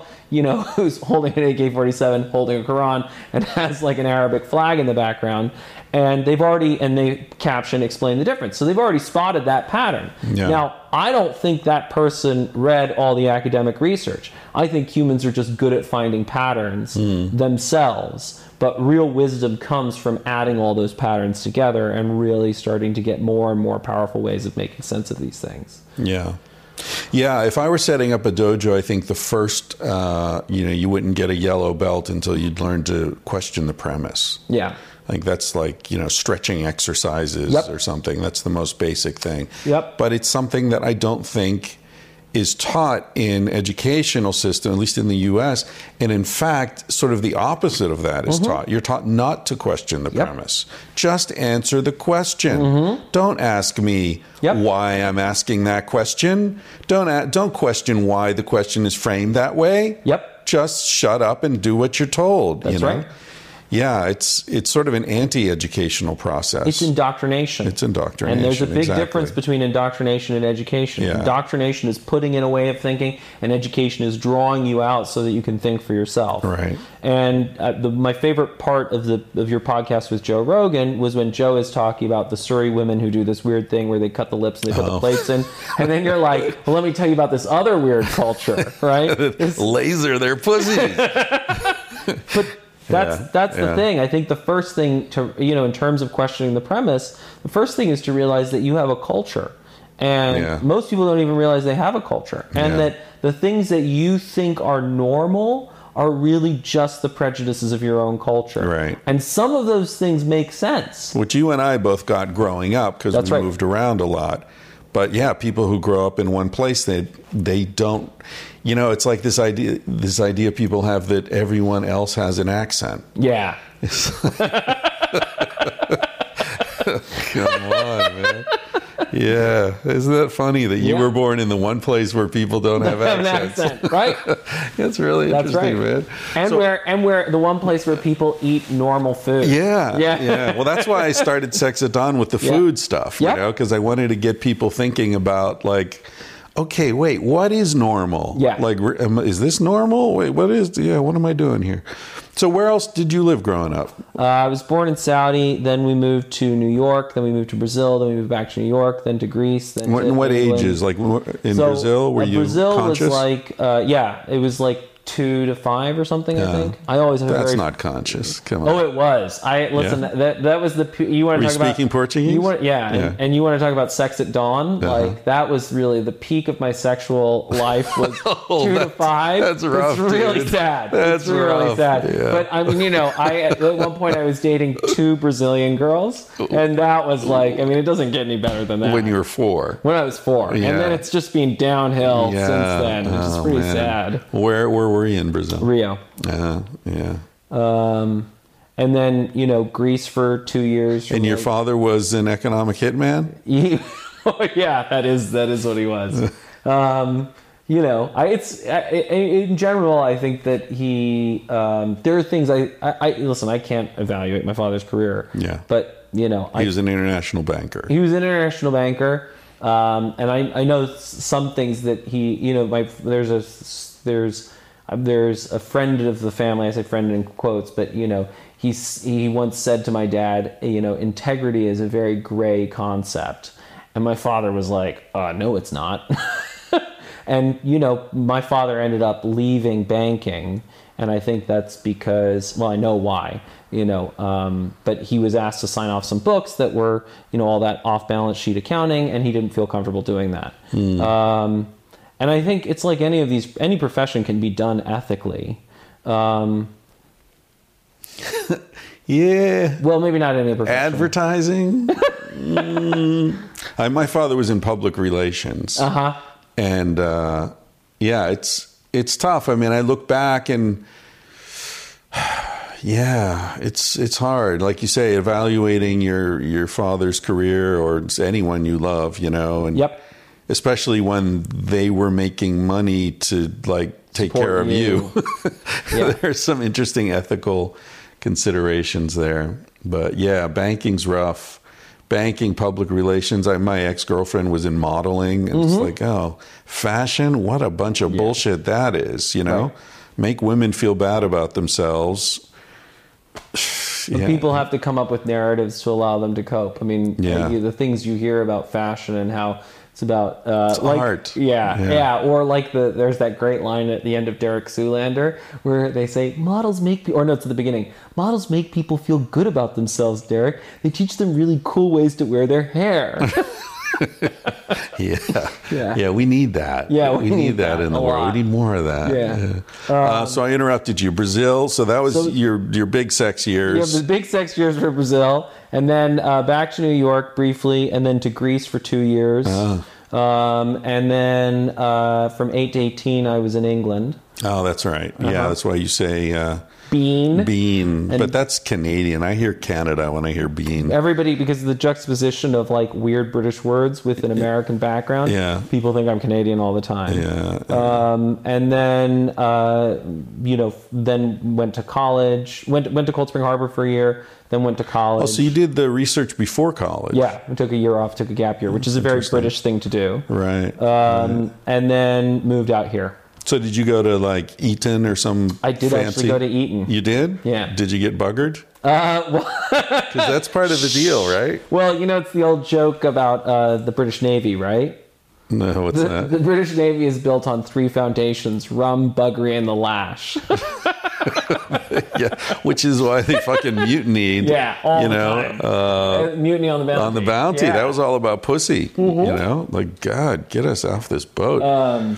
No, there was a lot. What was that like? There was a lot of buggery at Eton. Yeah, I mean, we're joking, but there really is a strange, perverse, sort of fetishistic culture of upper class British education. You know, particularly the public schools. Well, it's like any of these things. When you're in it, you're like, oh, this is just normal, and then you leave it, and you're like, that ain't normal. That thing the priest asked me to do was not okay. But and you see it in the politics too, 100%. Because those guys all went to Eton and then Harvard or Cambridge or Oxford or whatever. Well, that was the best thing that came. There was this great article that came out after Brexit. In the FT, and it was some guy who had gone to all of these schools, and he said that Brexit was a coup of one set of public school boys against another, because Boris Johnson and David Cameron went to Eton together, went to Oxford together, and they just had this long rivalry, and so ultimately that just plays out on the international stage, where it's about beating the other guy. It's not about the issues. But then in the end, Boris Johnson got Johnsoned. Like, well, exactly. Like the day after, suddenly he was no longer in contention for prime minister. Well, that's the hell happened. Well, he was. I mean, the line in that article that I thought was so important was that, you know, Boris Johnson is witty. He's funny. That's, you know, what Brits do. I mean, it's very much what Richard Dawkins does. It's whole rhetorical strategy. But they use humor to deflect anything of emotional complexity, emotional difficulty or technical complexity. So what happened is, you know, Boris Johnson would be asked all these difficult questions about Brexit. How's it going to work? What are you guys practically going to do? And then he would say things like, my policy on cake is that I'm pro having it and pro eating it. You know, and if you just chuckle, oh, it's so funny. But then it's only after he wins that you come to realize, oh, you had no plan. Well, he wasn't expecting to win. No. Right? He was just, I mean, that's the point. It was the great fun of, you know, the Oxford Union, which is the big debating society at Oxford. It's all about who can be funnier, who can be wittier. And you're not actually, you don't really care about the issues. You're not actually arguing for a particular case. It's just who can deliver the best one-liner. And it's, you know, it's the same thing. If you look at Richard Dawkins, if you Google him, what you find is that all the videos on YouTube are Richard Dawkins' best insults, Richard Dawkins' best comebacks, Richard Dawkins. You know, it's just all who can be funnier or wittier. I gotta say, I met Richard Dawkins. I was at a conference in Mexico, Ciudad de las Ideas, it's called, in Puebla. And it's sort of like the TED of Mexico, sponsored by some Mexican billionaire. And Robert Sapolsky was there, David Buss, Helen Fisher. It was a very interesting crowd of people. And Dawkins, the main event was a debate between Dawkins and Deepak Chopra. This is so dumb. I know, it was ridiculous. And so...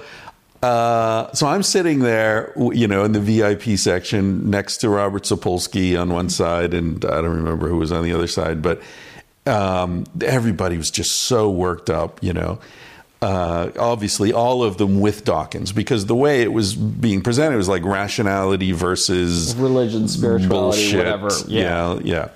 And Deepak Chopra is totally full of shit, you know. I mean, I actually, at a different conference in Toronto, Idea City, which the slogan was "Ideas Having Sex." Oh, great! Which you mentioned earlier. Chopra was there, and he was talking, and I happened to be sitting next to a nuclear physicist who had given a presentation earlier, and Chopra started with his, you know, quantum mechanics stuff, and I turned to this guy and I said to him, "Does this make sense?" And he said, "This is total bullshit." I said, "Thank you. I always thought, you know, but I'm not qualified to know." And that's the whole point of it. He starts saying this shit. You're like, does that make sense? I don't know. Does anyone know? But anyway, at this thing in Mexico, they were doing this thing. And, you know, clearly in terms of talking about science and evolution and so on, Richard Dawkins knows what he's talking about. I disagree with him on lot of the atheism stuff and his vision of the world and all that. But he's a legit scientist, whereas Deepak Chopra is, I don't know what the fuck he is. But he's a guru. I mean, he is a medical doctor of some sort. Yeah. But anyway, the thing is that rhetorically, Richard Dawkins was horrible. He was horrible. He made the most fundamental mistakes. Like the first thing, Dawkins said some stuff, and Dawkins is sitting back, he's relaxed, he's smiling, his body language is open and comfortable. Dawkins has got his arms crossed, his legs crossed, he's all uptight. And so Deepak Chopra said, gave his opening statement or something. And Richard Dawkins said, "Raise your hand if you agree with this." And maybe half the audience raised their hands. And he says, "Well, you're all liars or idiots." Yeah. Because this made no sense at all, what he just said. You just fucking offended half your audience, man. The people you're trying to convince, because the other ones already agree with you. Right. Like, he's lost it. Yeah. He's lost it. I think that's there are all these articles now saying, has Richard Dawkins destroyed his reputation? Yeah, he's too uptight. Yeah. Like, you're one of the most famous scientists in the world, dude. Yeah. Sit back and enjoy it. That's right. What the fuck? Yeah. Yeah.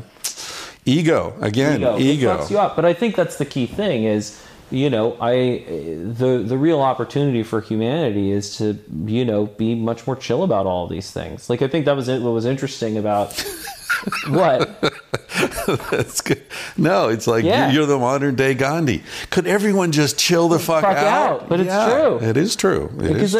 It's not. It's like any family dynamic, right? Yeah. All problems can be fixed. You have to talk them out. Yeah. And you have to be talking them out in the right emotional climate. Right. Like at the second at which it's all fast thinking and you're arguing, literally nothing is being resolved. You're literally just wasting everybody's time. Or making it worse. Because all that emotion's being injected into it. Yeah. So why not talk out your differences? And what you find when you do that with people is you always find out they have a point. Yeah. Somewhere, like the communists had a point. Right? Sure. Their point was about, inequality and all that stuff. Yeah. But what ends up happening is that when their point doesn't get heard and they don't get to talk it out, and then you don't talk about, we need some sort of better, workers' comp, health insurance, whatever it is. Yeah. Then they just get super angry, and then it's like, the only point is my point. Yeah. And you lose all context on reality. Well, do you ever feel like, how old are you? 35. So you might be too young to have come to this conclusion yet, but I feel like the older I get, it's a cliche, the older I get, the more I see, the less I know, kind of thing. But I feel like intellectually that's the trajectory. Oh, totally. The more you learn, the less you know. And you get to a point where everyone, as you say, everyone has a point, and any issue, I can see both sides of it. Yeah. And it starts to get frustrating in a way because there's a comfort in certainty. Of course. And but I think an honest intellectual trajectory always moves away from certainty. Yep. And I mean, even Trump, it's like I did this thing on my podcast where I'm like, look, I get it. I would never vote for the guy. Right. But I certainly understand why people looked at that and said, Clinton? Fuck that. Right. More of the same? Fuck that. We voted for Obama because he said he was going to change shit. Right. For one reason or another, shit didn't get changed. Mm-hmm. I'm going to keep voting for change until something changes. That's right. Even if it means this fucking idiot. Well, if you've got, I understand that. If you've got two options and one of them is guaranteed to be shit, right, then the one that might potentially not be shit seems relatively appealing. Or just a different kind of shit. Or just a different kind of shit. Exactly. Yeah, it's like rather than that super corny type shit. Like, let's try give diarrhea. Me some loose shit. Yeah. Some out of control shit. Exactly. Yeah. But it also, I think, comes down to, and you know, I think the most, one of the most useful things in Joe Henrich's The Secret of Our Success is he has that graph of, you know, you give an IQ test to a human toddler, a chimp, and an orangutan, and you find out that, you know, on causal intelligence, on spatial intelligence, on quantitative intelligence, we're no better than the chimp or the orangutan. Yeah. The one area in which we're off the charts is social intelligence. Yeah. And I think that makes sense of so much of what 2016 was about, which is that, you know, the people who were Brexit leave or the people who voted for Donald Trump, they may not have, you know, a fancy education in terms of economics or all of this sort of stuff, but they can read very clearly how Hillary Clinton feels about them or David Cameron feels about them or all these economic experts.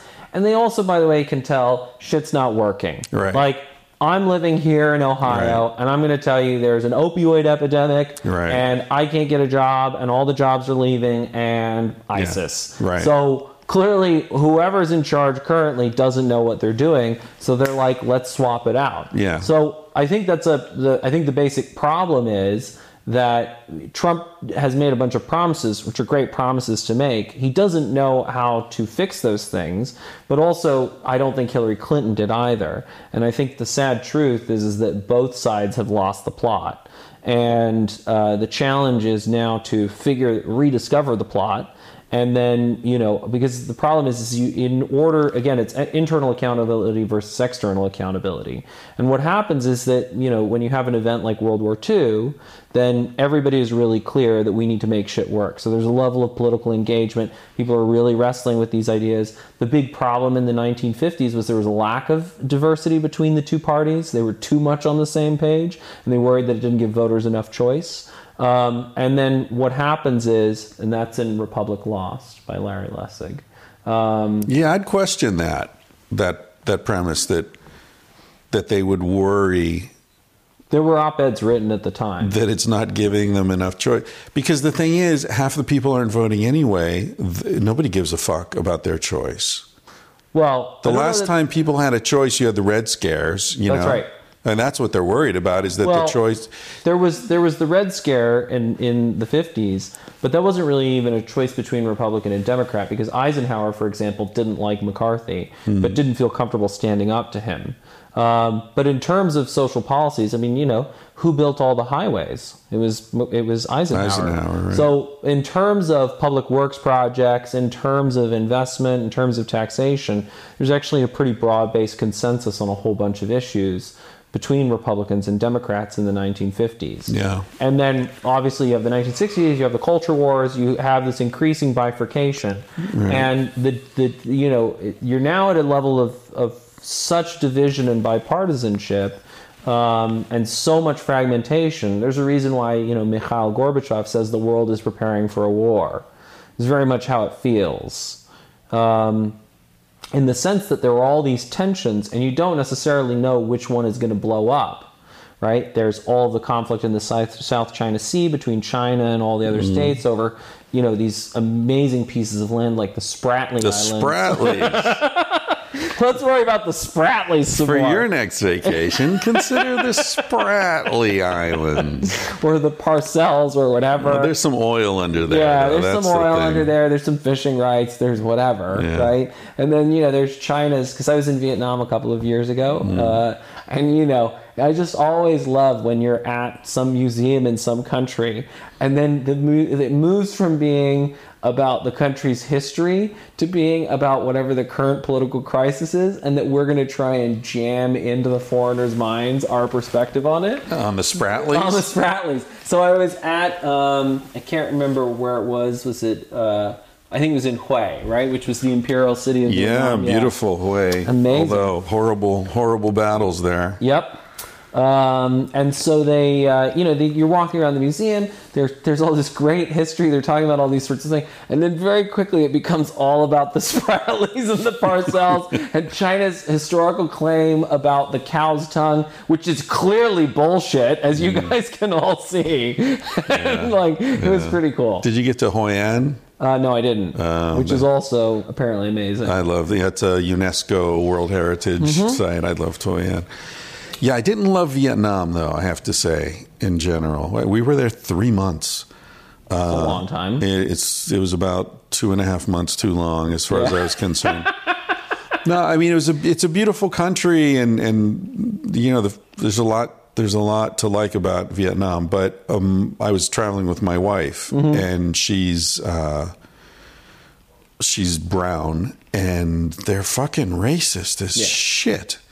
Like, she got attacked 3 times, and everybody thought she was a whore, and, and it was just, disrespectful, really nasty behavior. Yep. So... Well, the United States people in America often think that America has a monopoly on racism, and the level of racism that you find in the rest of the world is pretty incredible. Truly staggering. Even in Africa. Yep. But the thing about African racism, and my wife was raised in Mozambique, and, she prefers African racism to American racism because in Africa, it's just I don't like black people. Mm-hmm. They're like, okay, well, now we know where you stand. Whereas in America, it's all this black people are great. Oh, yeah.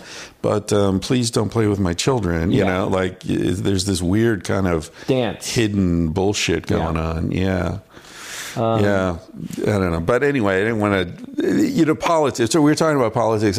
For me, the Republicans and the Democrats are like the Harlem Globetrotters and the Washington Generals. Mm-hmm. The Democrats are there to lose, because it's really just Tweedledee and Tweedledum. They're both corporate.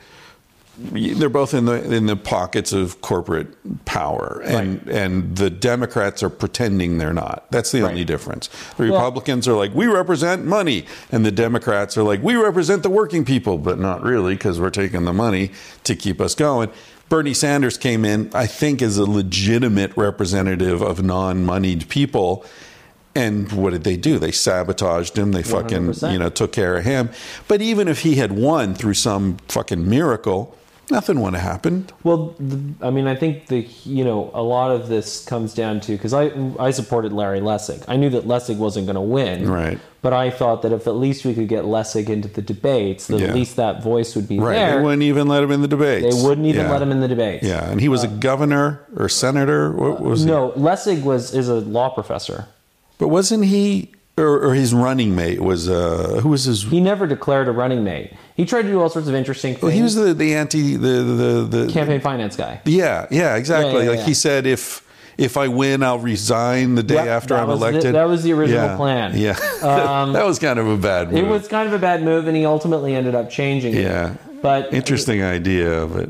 Yeah, but the main thing was to actually have a real conversation about campaign finance. Right. And the point that he makes in his book Republic Lost is that this all really changed in the 90s in terms of the Democrats, because he makes the distinction between big money and little money. And big money is Wall Street, big pharma, and you can't take the opposing side on that because the money there is just too big, and there's not anybody on the other side who is dealing out major cash for being anti-Wall Street or being anti-Big Pharma. Right. Or not even anti, just checking that power. And then there's little money, which is all these social issues like abortion, gun control. And there, it's actually a smart strategy to be on opposite sides, because you can whip up the pro-gun people with the fear of guns being taken away, and you can whip up the moms with the fear of gun shootings.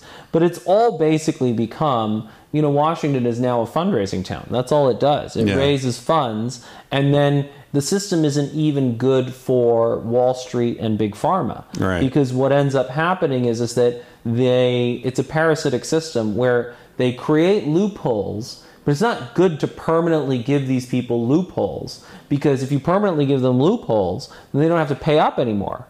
So it's always you give them a loophole, but then you're always dangling the loophole. And we're like, don't want to have to take this away. Right, better pony up. And so it just becomes, it's all the, I mean, I think, and this is where evolutionary thinking becomes so helpful, because what's ended up happening is this is parasitic behavior. Yeah. It's rent-seeking behavior, and it's not good for anyone. And, you know, a lot of what you have to do is there's, you can have a healthy society. And in a healthy society, you have created the right sorts of checks and balances where you're ensuring that that sort of parasitic behavior is not rewarded and is checked. Or you can have a society that is just bloated down with rent-seeking behavior and parasites, just becomes sluggard and torpid and is bad for everyone. But and my feeling is that American society is past the point of no return. Well, that's... Seriously. Yeah. I mean, I say that in all seriousness. It's no longer salvageable. I think there's got to be... just ride this to the bottom? I mean, how much more obvious can it be? Look at this guy who is now president of this country. Alternatively, I think in terms of, you know, if we're talking about addiction, firstly, I don't believe that's the thing. Is it that we in America is alcoholic, or that America has been alcoholic? And then the question is, you know, I think that where we are now is potentially hitting bottom. And potentially, but the problem is that the structural impediment to change is insurmountable. Well, I think that the real impediment to change is that the people are either asleep, complacent, or disempowered, feel hopeless, feel overwhelmed.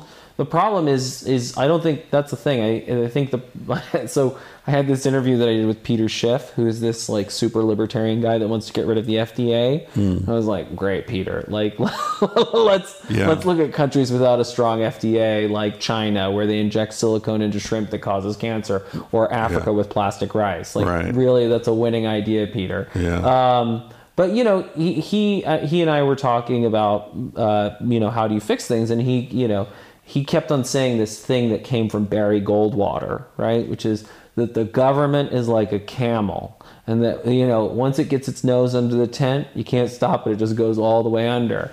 And I'm like, that's, you know, I spent time in the Middle East. Like, I've actually been with camels. I've been with camels. And like, I had this conversation because I remembered that there was this line in the Quran or in the Hadith where it says, which is the sayings of the Prophet, and it says, you know, some guy asked Muhammad, should I trust in Allah or should I tie up my own camel? And Muhammad says, you should tie up your own camel and trust in Allah. And the point is that Peter Schiff wants to shoot the camel because, like, the camel just becomes too pain in the ass, but then you have no camel. So I think the point is that the government has gotten crazy, corporations have gotten crazy, but, you know, that's because we've been asleep.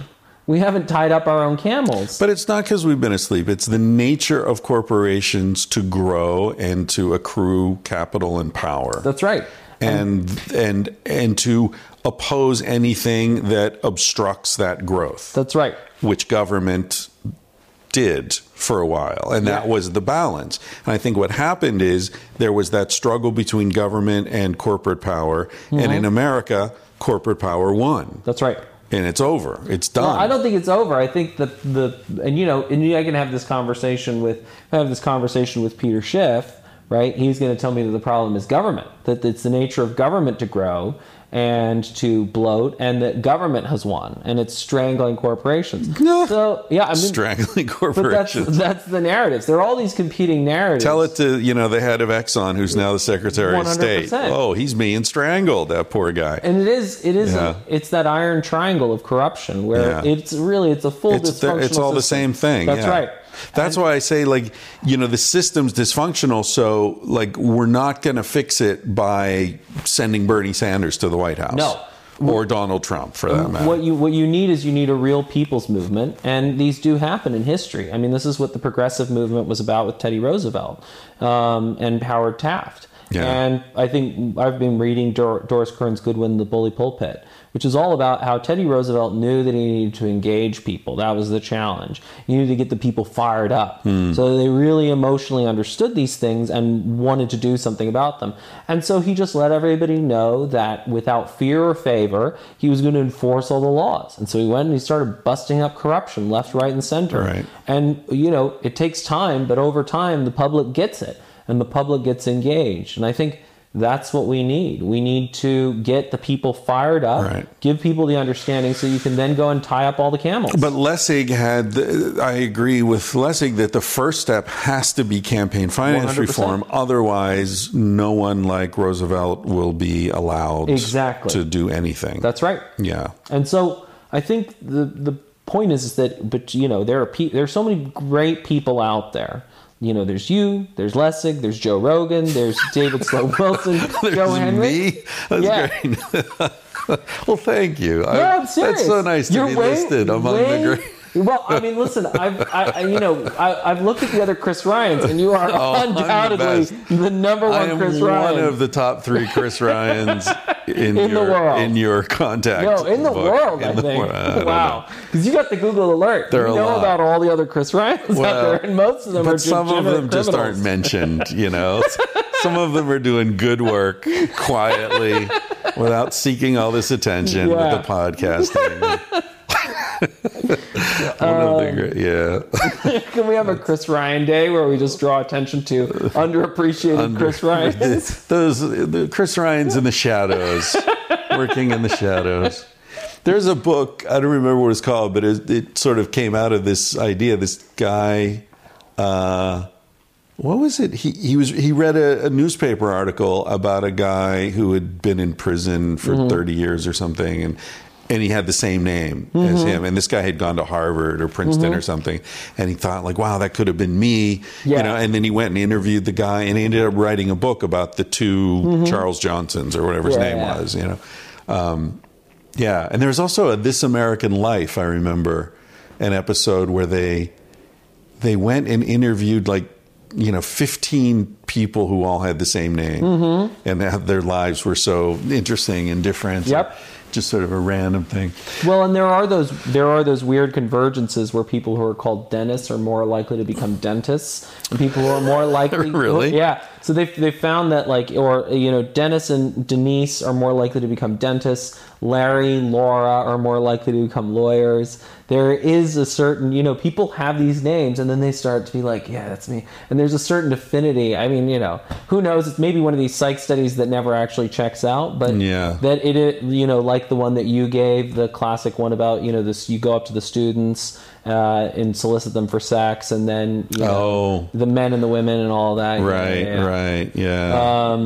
In Florida, they did that study. Yeah. So you never, and that's, I think that's part of the point is that there's so little reconfirming of these studies or testing of these studies to make sure that they have repeatability. So do you hunt? I am a hunter. Are you? Not for flesh. But I,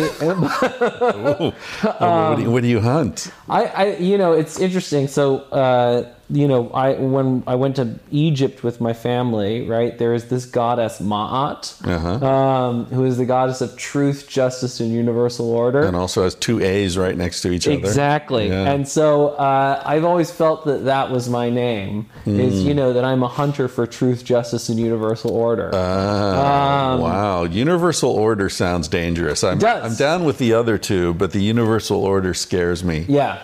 Well, I think to go back to the whole Cesar Hidalgo thing is that, you know, true order, right? So the best possible order is a tension between order and chaos. That's what the free market is about. The market is, you know, if you look at a great marketplace anywhere in Cambodia and, you know, wherever, Djibouti, you know. Two interesting examples. From your Djibouti. Yeah, Djibouti, exactly. Wagadudu.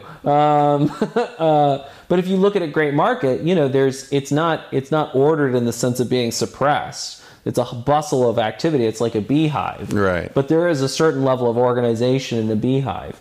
And it's that creative tension between order and chaos that is where the best comes out of. Do you think chaos actually exists, or is it just a level of order we're not capable of understanding? Could be. I mean, I think so much of this comes down to, like, if you think about a beehive, and there's definitely an order to the system. Yeah. But it may just be that there's a level of order that we don't understand. Like, if you take it wouldn't even be the 10,000 foot view, but if you were able to step out and really just sort of watch the universe play out, I think that's part of what's happening as well in the science, is a realization that there is a level of order, that there has been some sort of directionality in all of this that we haven't maybe understood because we were so lost in the process. Yeah. We're embedded. Yep. It's very difficult to see what you're embedded within, and that gets into the detribalization thing. Well, listen, we could do this forever, but I gotta run. Sounds good. And I also have to piss. That sounds good. And just don't do them at the same time. Then it becomes messy. A whole sprinkler thing. It's very messy. You gotta run backwards.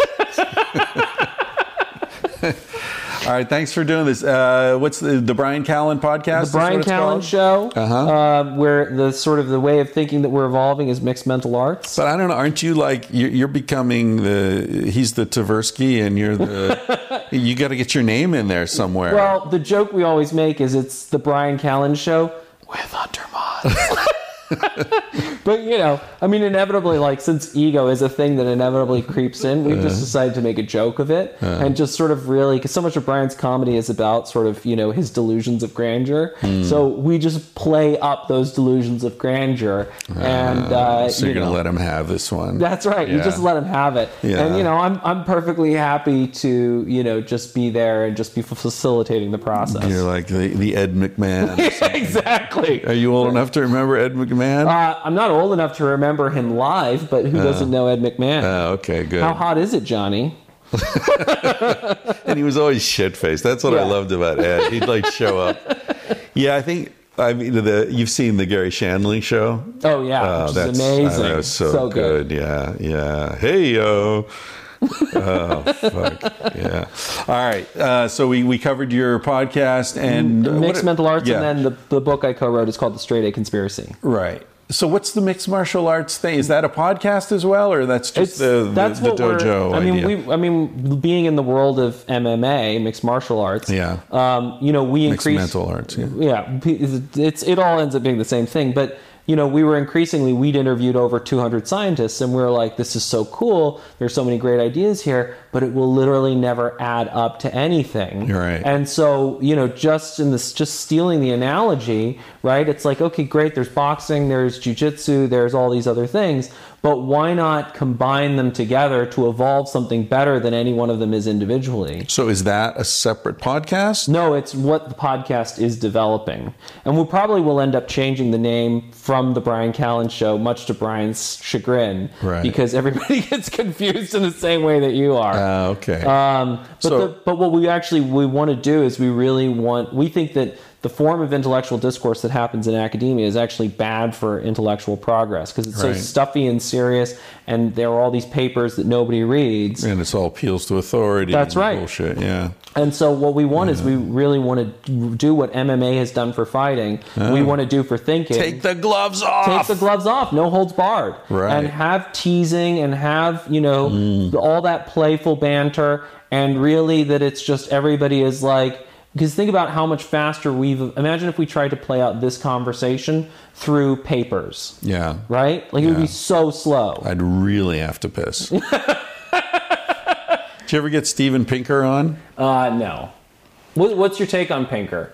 Because I thought what you said in Sex at Dawn was interesting about him. I am not a fan. Mm-hmm. I'm sure... I defer to his linguistic work. I don't know anything about that, and and he's obviously very smart. But what I've seen in his evolutionary psychology writing has struck me as somewhere between sloppy and intentionally dishonest. Mm-hmm. So. I may be wrong, and I've never met him in person. I've heard he's a nice guy. I have friends who know him, and so I feel bad saying that, but he's done stuff with his the sort of his representation of hunter-gatherer violence, which is fundamental to his whole thesis that things are getting better all the time, and it's the most peaceful moment in human history and all that. That's just absurd. It's horrible. I mean, I don't know if you're familiar with the details of this whole controversy, but some of the data he uses, for example, establishing baseline hunter-gatherer violence and murder levels, or death in war, and includes, or it only is based on hunter-gatherers who were killed by Brazilian loggers and soldiers. And then he goes and uses those numbers to say, see, hunter-gatherers are violent and they die in warfare. They were killed by fucking loggers coming into their land. They weren't killing each other, man, you know? Stuff like that, or, I don't know. I talk about it in Sex at Dawn. There's a section Professor Pinker read in Tooth and Claw, where I think he just really egregiously misrepresents the sort of state of hunter-gatherer violence. Well, and that's the basic problem, is I think that in terms of checking power, we need to evolve towards a system where, people, because the problem is it becomes about like, oh, Steven Pinker, he's so famous. And what you find is it's the same thing with Richard Dawkins. Like, does Richard Dawkins know genetic evolution? Does he know all that material hardcore? 100%. But in general, then he becomes an authority on everything. And now he's talking about spirituality and human psychology and all of these things where he doesn't necessarily know what he's talking about. The public isn't discerning enough to know, oh, I should listen to this guy on this topic and not listen to him on this other topic. Like, nobody is trying to pretend that, oh, man, this cardiologist, he's so good at cardiology. That's why I'm going to go to him for my back pain. Right? Well, Dr. Ben Carson. Exactly. Or exactly, right? Like, you're good at, brain surgery. That's awesome. That's a valuable skill to have in a society. Does not mean that you, therefore, can fix everything. Donald Trump, like, okay, great. You know how to run a certain kind of real estate empire. That is not the same thing as running a country. It's true. Maybe this is a fundamental flaw in human thinking, right? That, like, because someone's good at something, they're therefore good at everything. I think it's a fundamental flaw in American thinking and Western thinking. And it is that fundamental attribution error again, where, America constantly creates the sort of the great man who is capable of doing anything. But, if you look at, why has, when people talk about why is, Asian manufacturing so successful, they usually talk about work ethic, or they work harder or whatever it may be, or they're willing to work for lower wages. But in fact, I think a large part of it is culture. If you look at the Toyota production system, it is holistic. So Henry Ford develops the manufacturing plant, figures out, oh, let's break everything down into its component parts.